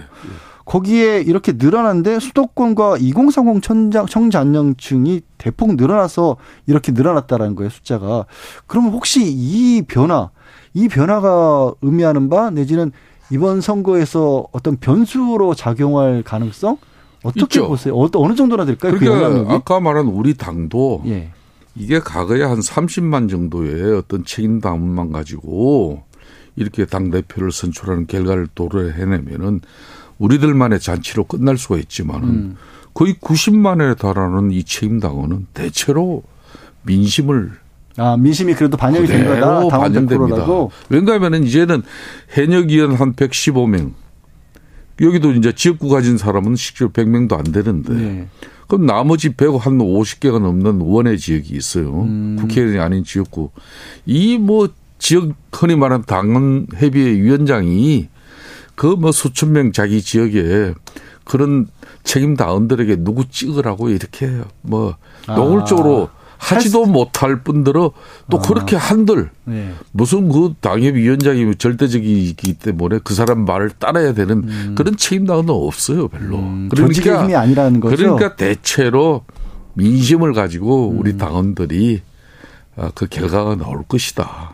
제가 궁금한 건 그 민심이라는 거에 예. 과거보다는 2040이 좀 어, 늘어났단 그래서 말이에요. 이제 특히 전에는 아무래도 영남권이 절대적인 책임 당원이었고 예. 또뭐 대체적으로 50대 중반부터 60대, 70대 이쪽에서 우리 책임단이 거의 안정적으로 많았어요. 예. 근데 지금은 20, 30대, 40대까지도 많아요. 음. 또 수도권과 영남의 비율도 거의 엇비슷해요. 음, 그런가요? 어, 예? 그렇습니다. 음. 그래서 그게 달라진 우리 국민의힘 정치 지행이에요. 음. 그래서 이번 결과는 상당히 어떻게 나올지 어. 대단히 이제 앞으로 우리 당 운영에 있어서 음. 어, 국민의힘 내부에서도. 이 부분은 상당히 좀 주목해서 봐야겠네요. 아, 그럼요. 그래서 지금 이제 보십시오. 이 이번 최고위원 그 컷오프 하는 과정에 네. 6천 명 우리 책임당원들이 TK 그러니까 영천 지역에 이만희 의원 재선이입니다. 아, 그럼에도 이번 박성중 의원도. 떨어뜨렸구나. 예. 박성중 의원 서울 서초의 재선 음. 의원이에요. 알겠습니다. 떨어뜨려 버리죠. 예. 얘기 조금 바꿔서요. 이거 하나 좀 여쭤볼게요. 지난주에 이 곽상도 의원 예. 아들 네. 50억 원 받은 게 무죄가 나왔다라는 부분이 굉장히 이거 뭐, 뭐, 아, 국민들 사이에 여러 가지 말들이 많습니다. 어, 뭐 의장님께서는 이제 뭐 법적인 판단이 아니더라도 그냥 전반적으로 이 상황을 어떻게 보고 계신지도 궁금해서요. 하도 뭐 요즘 사법부의 판단이 오락가락하는 경우가 너무 많아요. 음. 뭐, 뭐 검찰이 제대로 된 이 기소로 뭐 좀 이 공소가 이루어졌는지 네. 재판 과정에 네. 뭐 많은 이제 국민들이 뭐 그런 의아심도 가지고 또 이 결과에 대해서 다들 고개를 젓는 그런 뭐 좀 볼썽사는 모습들이 많잖아요. 음. 그렇지만은 뭐 사법부의 결정이니까 그 결정 자체를 또 국민들이 다 지켜보는 가운데 이뤄낸 거니까 그걸 가지고 왈가왈부 할 수는 없습니다만은 참 우리 당 입장으로서는 뭐, 좀 곤혹스럽다고 봐야 할까요? 뭐 조금 그 부분이 자유스럽지는 않죠, 아무래도. 예. 그 곽상도 전 왜냐면은 예. 이 부분은 또 이제 이게 뭐 대장동에서 다 비롯된 거 아닙니까? 그러니까요. 예. 지금 백현동으로 다 이게 뭐 검찰 수사가 활발하게 이루어지고 있는 마당인데 막상 돈을 받은 사람인데 어, 이, 이 부분을 이제 향후 이제 어, 국민적 의혹을 해소하는 그런 측면에서 검찰의 수사가 음, 정말 정확하게 이루어져서 그렇게 해서 이제 기소가 되고 공소 유지가 되는지 국민들이 지켜볼 건데 네. 그 어, 중간에 이게 좀 이런 결과가 될 나와서 뭐. 상당히 좀 알겠습니다. 예, 많은 뭐 이식이 있죠. 네, 오늘 말씀은 여기까지 들어야겠네요. 예, 자, 예. 정치의 맛 김성대 국민의힘 중앙위원회 상임위원장께 말씀 나눠봤습니다. 고맙습니다. 예, 감사합니다. 정치 피로, 사건 사고로 인한 피로, 고달픈 일상에서 오는 피로. 오늘 시사하셨습니까? 경험해 보세요. 들은 날과 안 들은 날의 차이. 여러분의 피로를 날려줄 저녁 한 끼 시사. 추진우 라이브.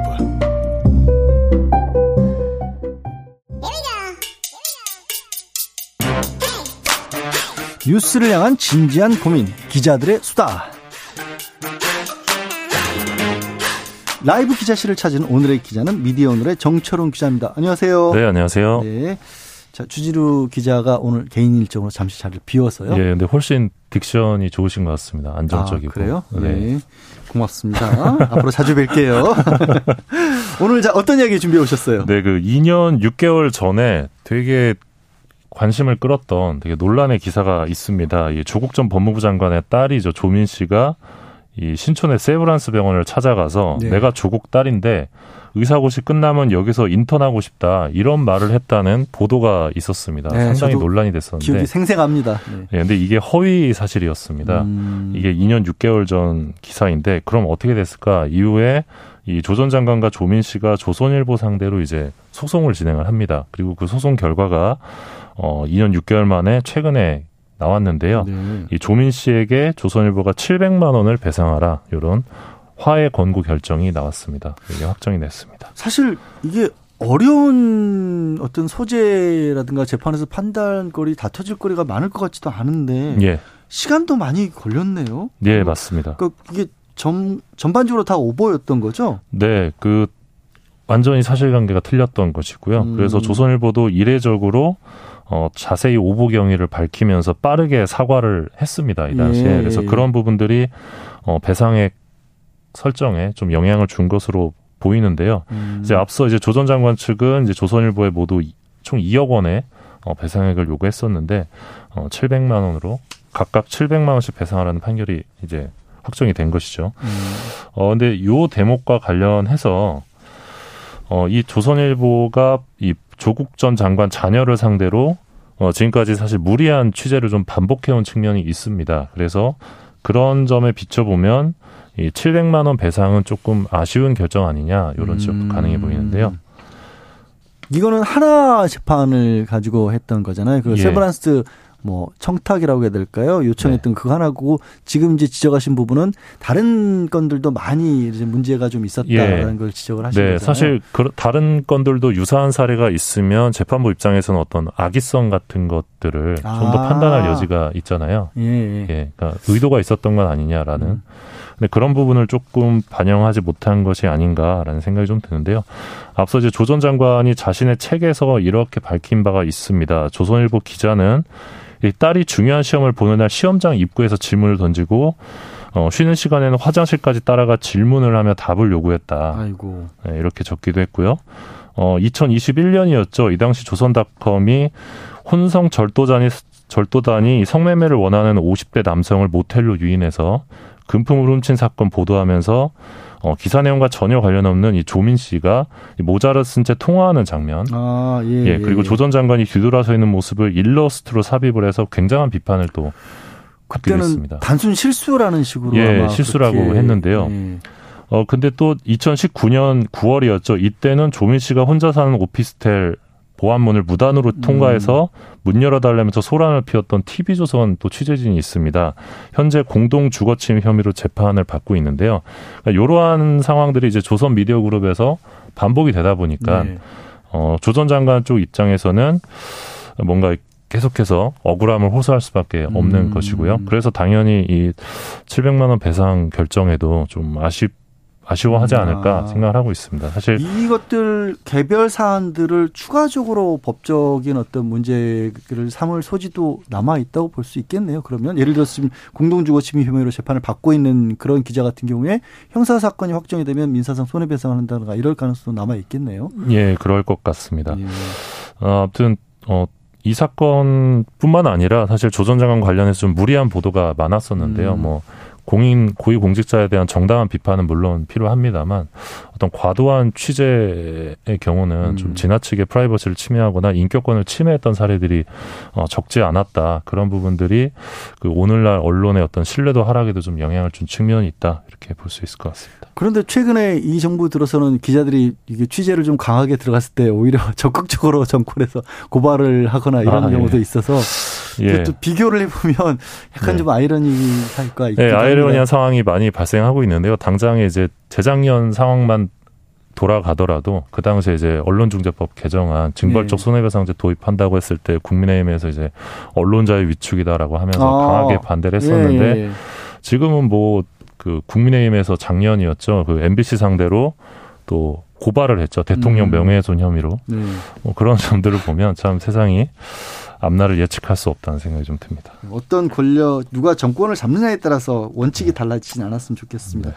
자 다음 만나볼 뉴스가 어, 한국 기자상 대상으로 MBC의 보도를 꼽으셨는데 이거를 들고 오신 이유가 있을 텐데 같이 얘기를 해주시죠. 예, 작년에 화- 되게 큰 이슈가 됐던 단독 보도인데요. 1호기 속 수상한 민간인 어, 보도했던 어, MBC 기자들이 이 한국 기자협회가 주관하는 한국 기자상 대상 그리고 음. 한국 방송 기자 대상을 받았습니다. 그러니까 작년에 있었던 최고의 보도로 네. 인정을 받은 건데 기자들이 직접 뽑은 그렇죠. 방송 기자 연합회랑 한국 기자협회랑 예. 물론 이제 5년 전에는 이제 옆자리에 있었던 주진우 기자가 한국 기자상을 또 받기도 했었는데요. 아, 그랬었나요? 네, 불과 5년 전 네. 일입니다. 어, 근데 이 수- 상을 받은 게 좀 의미가 있다고 생각을 합니다. 그러니까 당시 보도를 보면 이제 1호기에 이제 그 나토 순방을 갔던 그 1호기에서 윤 대통령 수행단에 대통령실 직원도 아니고 공무원도 아닌 민간인 신분의 신모 씨가 있었다. 네. 되게 충격을 줬죠. 네. 근데 이 신 씨가 경호상 기밀 사안인 김건희 여사 일정 의전까지 확인하면서 사실상 제2 부속식 역할을 수행했다. 이게 이제 보도의 내용이었는데요. 음. 알고 보니까 이 신 씨가 이원모 대통령실 인사 비서관의 아내였던 거죠. 네네. 그래서 공개 검증을 거치지 않은 민간인이 대통령 해외 출장까지 동어, 동, 동행한 것을 두고 이 비선 논란이 불거졌었고 당시 보도 이후에 윤 대통령 지지율이 굉장히 하락을 했습니다. 음. 김건희 여사도 한동안 모습을 드러내지 않았었는데 공교롭게도 그해 11월 9일이었죠. 대통령실에서 편파 방송을 이유로 MBC 기자들의 1호기 탑승 불가를 통보합니다. 네. 그러니까 이게 재밌는 게 1호기에 탄 민간인을 연속 보도했던 MBC 기자 3명이 있는데 네. 이 3명이 모두 이때 1호기에 탈 수 없게 된 겁니다. 아 그렇겠네. 어차피 대통령실 출입하는 기자들이 예, 예. 했으니까. 네, 그래서 이게 그 당시 보도에 뭔가 대통령실이 음. 대응한 거 아니냐 이런 식으로 네. 어, 그런 이야기들이 좀 있었는데요. 어, 그래서 MBC 기자들의 이번 수상은 지난해 있었던 어떤 부당한 사건들이 반복돼서는 안 된다. 그런 기자 사회의 메시지가 담겨 있는 것 음. 아니냐 생각을 하고 있습니다. 관련해서 이 수상을 한 이기주 MBC 기자랑 통화를 했었는데 네. 어, 이분이 이제 작년에 그 비서관하고 설전을 벌였던 대통령실에서 아 예. 예. 그래서 쓰레빠 논란을 일으켰던 분인데 어, 수상 소감으로 이런 말을 했습니다. 국익이라는 엄중한 단어를 너무나 쉽게 들먹이며 MBC 보도를 폄훼하는 어, 정치인들도 느끼는 바가 있기를 음. 바란다. 네. 이번 좀- 정부 들어서 아까도 제가 말씀드렸지만 기자들의 취재 활동과 관련된 논란이 참 많았던 것 같습니다. 그리고 네. 뭐좀 불편하면 지금 진행돼서 뭐 수사를 받고 있는 사항들도 있고요. 근데 이게 그냥 MBC 기자들이 이걸 보도했다는 걸 넘어서서 그 보도를 한국 기자들이 그리고 방송 기자들이 같이 뽑은 협회에서 이거 이 보도의 대상을 줬다라는 거는 이거는 저기 정부에서도 좀 신, 진지한 메시지로 받아들였으면 하는 바람이 생기네요. 네, 맞습니다. 네. 마지막으로 만나볼 이야기는요. 네, 2020년 TV조선 재승인 점수 조작 혐의로 이 방송통신위원회 국장급, 과장급 직원이 지금 구속이 됐습니다. 네. 초유의 사태 가 지금 이어지고 있는데 국민의힘 의원들이 9일 국회 출석한 이 한상혁 방통위원장의 거취를 어, 또 압박을 했습니다. 그러니까 물러나라는 거죠. 어, 한상혁 위원장은 이 심사위원 구성부터 운영 처분 의결까지 이 재승인 심사를 투명하고 공정하게 진행했다고 확신하고 있다라면서 어, 오는 7월까지 임기를 마치겠다는 의사를 밝혔는데요. 아시겠지만 한상혁 위원장은 지난 정부 문재인 정부 때 임명된 방통위원장이죠. 그렇죠. 근데 계속해서 지금 정부 여당에서 어, 자진 사퇴를 유도하고 있는데 보면 지금 작년에 하드디스크 포렌식 포함한 유례 없는 감사원 감사 방통위에서 벌어졌고요. 그 다음에 검찰 압수수색 역시 처음 있는 일이었고, 그 다음에 총리실 국무조정실 공직 복무관리실에서 어 2018년 공영방송 이사 선임 관련 자료 받아서 감찰 돌입했고요. 네. 대통령실 공직기관 비서관실까지 최근 방통위 감찰에 나섰습니다. 그러니까 전방위적인 압박인데 어, 대통령은 지금 또 한상혁 위원장 대면 보고 거부하고 있는 상황이고요.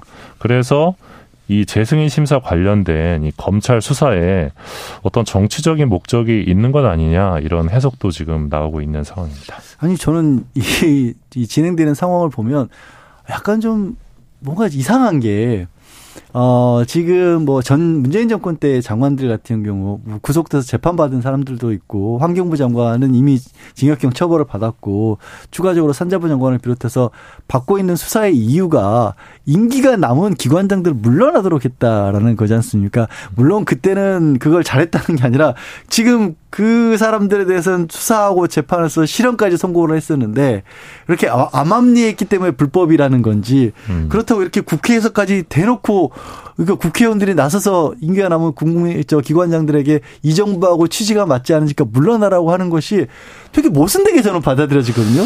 그리고 제가 이제 2020년 당시에 이제 방통위 출입을 했었는데요. 네. 이때 재승인 심사를 할 때 심사의 투명성을 높이기 위해서 원래는 이제 심사위원들이 자주 점수를 바꿨는데 음. 점수를 바꾸면 종이를 새로 줬습니다. 아, 새로 종이를 줬었는데 네. 2020년에는 어 기존 점수에 사선을 긋고 어 수정된 점수 기록을 이제 남기는 식으로 한 겁니다. 예. 투명성을 높이기 위해서. 근데 만약에 실제 조작 목적이 있었다면 예. 제가 조작 목적이 있는 방통위 직원이었다면 남기지 않았을 것 같거든요. 그렇게 흔적을 이력을. 남겨가면서. 예, 예. 근데 제가 지금 박 기자님 말씀을 들으면서 딱 떠오르는 게 뭔지 아세요? 아, 이렇게 흔적을 남겼기 때문에 수사를 받을 수도 있겠구나 하는 생각이 들어요. 어, 그게 수정했던 증거가 돼버리는 거거든요. 그러니까 예. 같은 사안에 대해서 예. 이거를 어떤 식으로 보느냐에 따라서 아, 네. 이건 범죄의 흔적이네? 라고 보고 지금 수사를 하고 있기 때문에 네. 구속까지 일부 직원들에 대한 시켰고 방통위원들에 대해서도 압수수색하고 구, 저기 구속영장 압수수색까지 다 이루어진 상황이지 않습니까? 과연 이건 특히 아, 이제 어- 방통위원까지는 아니고 심사위원들 아, 심사위원들 예, 상대로 심사위원들. 예, 압수수색이 이루어졌는데, 그러니까 범죄를 저지를 목적이 있었다면 증거를 완전히 없애야 되는 게 그게 오히려 상식적인데 상식이죠.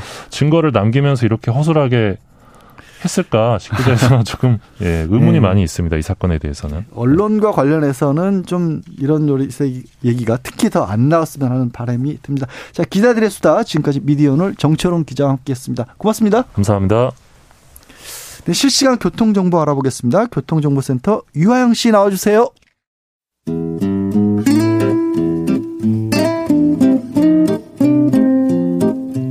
현실의 불은 꺼지고 영화의 막이 오릅니다. 영화보다 더 영화 같은 현실 시작합니다. 라이너의 시사회. 자, 영화 전문 유튜버 라이너 모셨습니다. 어서 오세요. 네, 안녕하세요. 네. 자, 주말을 맞는 코너인 것 같습니다. 자, 네. 오늘은 어떤 영화로 저희의 주말을 준비시켜 주시겠습니까? 네, 일단 이제 아카데미가 한 달 앞으로 다가왔습니다. 3월 12일에 아카데미 시상식인데요. 오늘은 아카데미 소식 잠깐 전하고 네. 어, 영화 얘기를 좀 해드리려고 합니다. 음, 이번 95회 아카데미 시상식의 이슈 중 하나가 일단 첫째로는 Everything Everywhere All at Once라는 영화가 11개 부문에 노미네이트 됐다라는 와. 소식이고요. 둘째로는 이제 헤어질 결심의 후보 탈락 소식. 이건 속상하죠. 네. 그리고 셋째는 여우주연상 후보 논란인데요.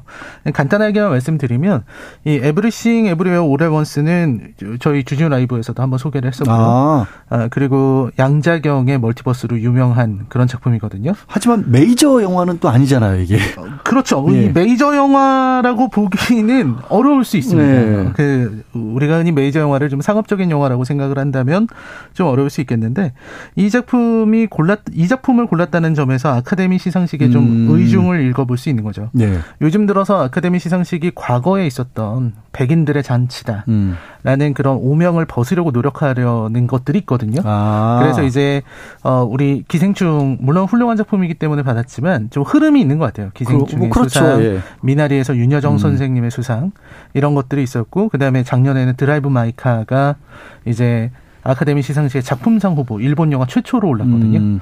이번 작품에서도 어떤 동양적인 거 아시안을 얘기할 수도 있는 거고 또 중국과 미국의 관계가 굉장히 복잡하니까 예. 이 문화 쪽에서는 그래도 이 중국 이민자의 이야기를 어, 음. 어, 영화로 만든 작품을 좀 많이 올려주려는 게 아니냐 이런 이런 분석이 나오고 있습니다. 근데 헤어질 결심을 왜 떨어뜨려요? 아 그러니까 안 맞잖아요. 그게, 그게 좀 안 맞는 거죠. 예. 어, 그러니까 사실 헤어질 결심이 떨어지면 안 되는 거라고 저도 생각을 하거든요. 예. 여기 올라와 있는 작품들을 제가 다 보진 못했는데, 어. 근데 생각해 보면은 이제 아시아 영화 하나를 많이 밀어줬으니까. 아 아니 뭐 Everything에 밀린 거예요 헤어질 네, 결심이. 그렇기 때문에 저 저도 이제 이 아카데미 시상식 은 역시 음. 어, 여전하구나라는 생각을 아. 하게 됩니다. 그다음에 이제 여우주연상 후보 논란이 좀 있어요. 네. 어, 그이 골자만 말씀드리면 여우주연상 후보에 올라왔던 To Leslie의 안드레아 라이즈보로라는 배우가 있는데 이 배우와 그리고 이 배우가 후보로 오를 때좀 이상한 얘기가 있었던 겁니다. 그러니까 배우들이 네. 다른 배우들이 다 같이 SNS에 올려서 마치 이 영화의 이 배우가 아카데미 후보가 돼야 된다는 식의 오, 어, 분위기를 어, 만들었어요? 분위기를 만든 거죠. 음. 그래서 이게 후보 지명이 되는 데 있어서 이 아카데미 시상식은 아카데미 회원들의 투표로 이루어지거든요. 예.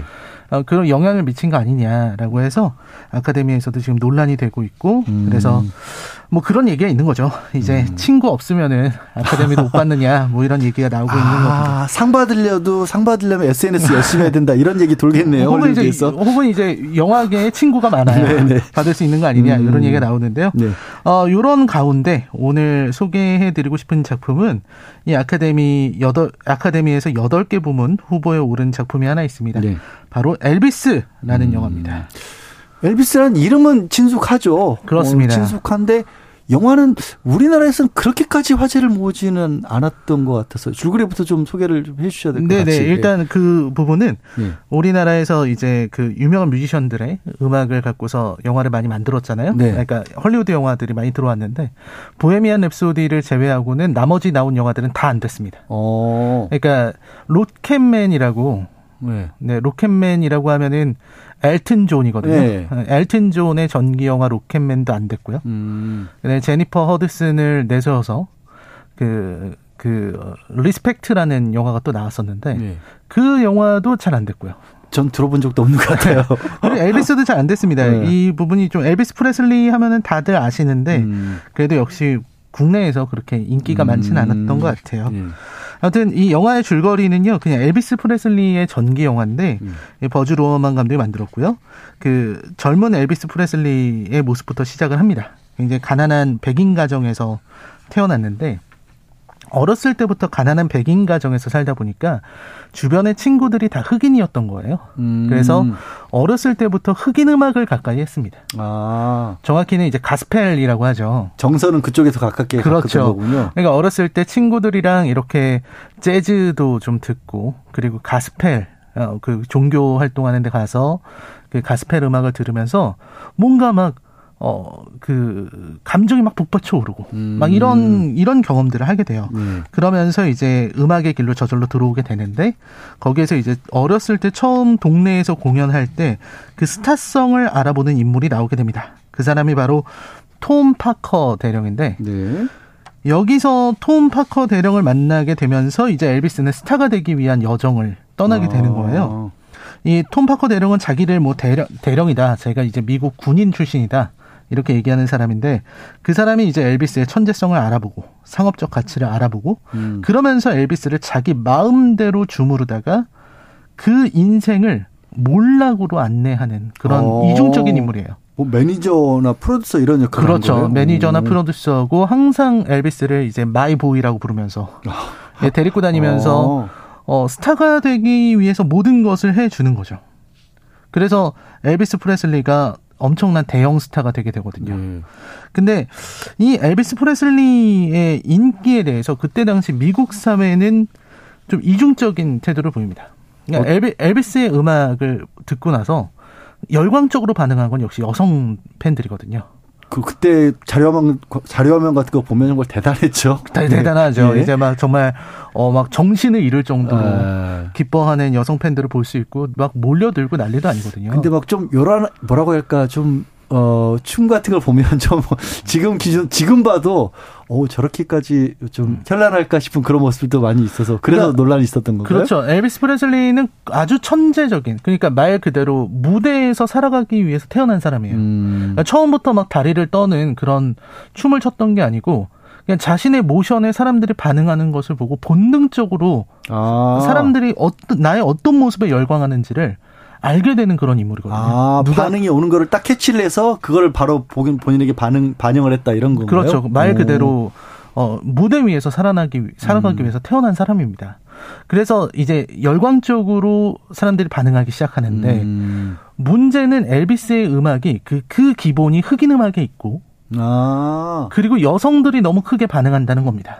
그러다 보니까 이제 어떻게 됐냐면 그때만 해도 엘비스가 막 한참 활동할 때만 해도 이 흑인에 대한 차별이 많았던 때잖아요. 음.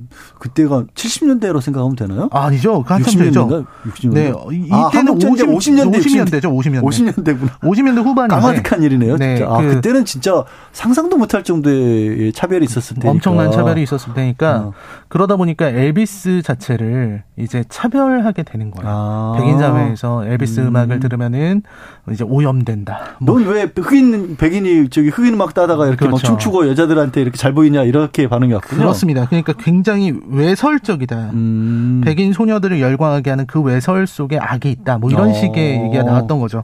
그런 탄압이 들어오니까 이제 그 엘비스 프레슬리를 그걸로 만들기로 한 거예요. 그 뭐라고 할까요? 백인들 말 잘 듣는 인형으로 만들어야 되겠다. 파커 음? 대령은 그렇게 생각을 한 겁니다. 어. 그러니까 너의 음악에 대한 그런 걸 줄이고 예. 방송에 나가서 시키는 대로 해라. 아. 정장 입고. 근데 엘비스는 그렇게 할 수가 없었어요. 음.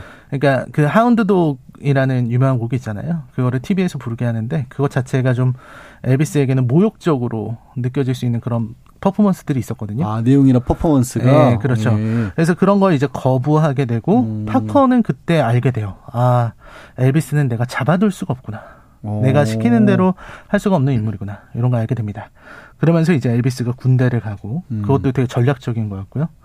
돌아와서 이제 엘비스가 어떻게 무너지게 되는가 이런 것들을 다 보여주는데 거기에는 항상 파커 대령과의 관계가 있었습니다. 그래서 2시간 30분 동안 엘비스의 인생, 운명을 이렇게 쭉 가게 되고요. 결국 파커 대령과의 관계가 이 영화에서 제일 중요한 것 같아요. 음. 그러니까 엘비스라는 사람이 가지고 있는 어떤 음악적인 재능이나 이 용서듬치는 예술적인 것들이 사실 파커에게는 비즈니스 수단에 지나지 않는 거잖아요. 야, 그 지금으로서는 요즘은 그런 일들이 없겠지만 거의 줄어들었겠지만 예전에는 이렇게 스타로 알려진 사람의 배우의 어떤 악마성을 가진 인물들이 있는 경우들이 많이 있었죠. 네, 굉- 근데 굉장히 굉장히 많았죠. 엘비스 프레슬리 마저도 그랬던 거군요. 그러니까. 네, 저는 뭐 요즘도 다르지 않을 거라고 생각을 해요. 그, 그러니까 우리가 뭐 네. 흔히 생각하면은 이제 그 오즈의 마법사로 아주 유명한 아, 네, 저도 갑자기 기억이 안- 이름이 기억이 안 나는데 MGM이었죠. 그때 예. 아, 그 그분도 되게 어머니가 어머니가 어렸을 때부터 음, 오- 아동을 그렇게 학대를 하고 또 이제 어떻게 보면 성매매 비슷한 성상납 이런 것들을 하면서 뒤에서 다 그렇게 갈취하는 거죠. 영화 영화로 알려진 것과는 음, 정말 영화의 모습과는 너무 어두운 면이 있었고 결국 그렇죠. 약물까지도 남용했었던 주디 알- 갈란드. 아, 주디 음. 갈란드 맞습니다. 주디 갈란드의 이야기가 있었죠. 주디라는 영화가 얼마 전에 나오기도 했었습니다. 아. 네. 그런데 엘비스 역시 그런 일들을 겪었다. 그럼 영화에 그런 얘기들이 주로 다뤄지는 거예요? 그렇습니다. 어, 계속해서 뭐 영화를 계속 찍고 돈을 계속 버, 버는데 주변에서 다 가져가 버리니까 음. 엘비스는 돈 한 푼 없이 음. 남게 되고 마지막에는 드디 이 엘비스의 꿈은 세계 투어를 가는 거였거든요. 예. world tour를. 근데 파커 대령은 world tour를 절대 못 나가게 합니다. 왜요? 뭐 미국 내에서도 충분히 돈을 벌 수 있을 뿐더러 아, 또 이제 영화에서는 여러 가지 음모론을 제시를 하는데요. 파커 대령이 사실은 어 국적이 없는 그런 사람이라서 아, 아 여권을 못 만드는 사람이었다. 체류자라서 네 엘비스를 음. 못 나가게 했다 음. 뭐 이런 그래서 계약으로 엘비스를 묶어놓고 음. 나가지 못하게 하는 거죠. 근데 라이너님 지금 설명해 주신 거 듣다 보니까 아, 영화가 너무 막 어둡고 조금 막 음모론 내진 막 이런 거 우리가 엘비스 하면 그래도 하운드독도 막 신나고 이런 흥겨운 노래만 떠올리는데 우, 재미없는 거 아니야 막 이런 걱정이 좀 어, 드는데. 어떻게 보면은 그 막 재밌는 걸 기대하면은 그런 재미는 없을 수 있어요. 근데 어. 이 바즈루어만의 아주 뛰어난 연출이 있는 작품이고요.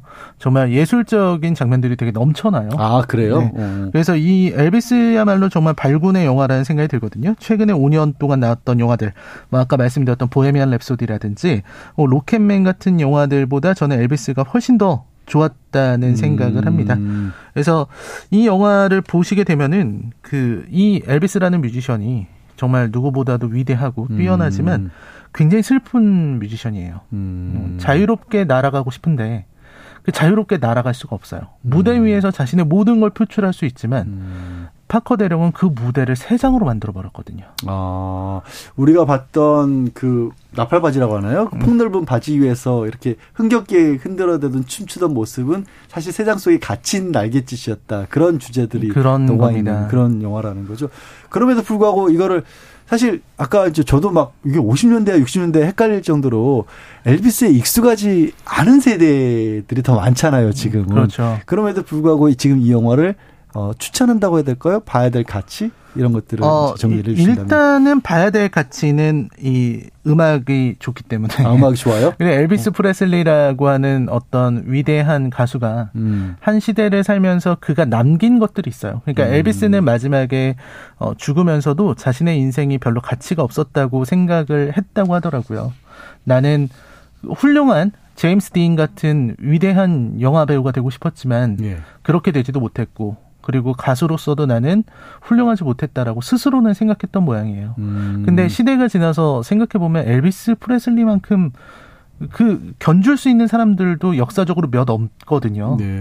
그러니까 그런 걸 생각해 보면은 참 어둡고 힘들기도 하지만 사람이 그래도 엘비스라는 이 사람이 살아가면서 남긴 것들에 대해서 생각해 볼 수 있고요. 음. 그리고 영화를 좋아하시는 분들이라면 이제 그 왕가희 감독의 아비정전이라는 아 왕가희 네. 감독 아니군요. 장국영 나오는 아비정전이라는 영화가 그때 있는데 그때 그 무렵에 네 글자 영화가 하도 홍콩에서 많이 나왔어. 네. 누가 누가 만드셨더라? 네, 아, 아무튼 거기서 이제 그 다리가 없는 새, 발 없는 새에 대한 이야기가 나오는데 예. 그 대사를 엘비스가 똑같이 해요.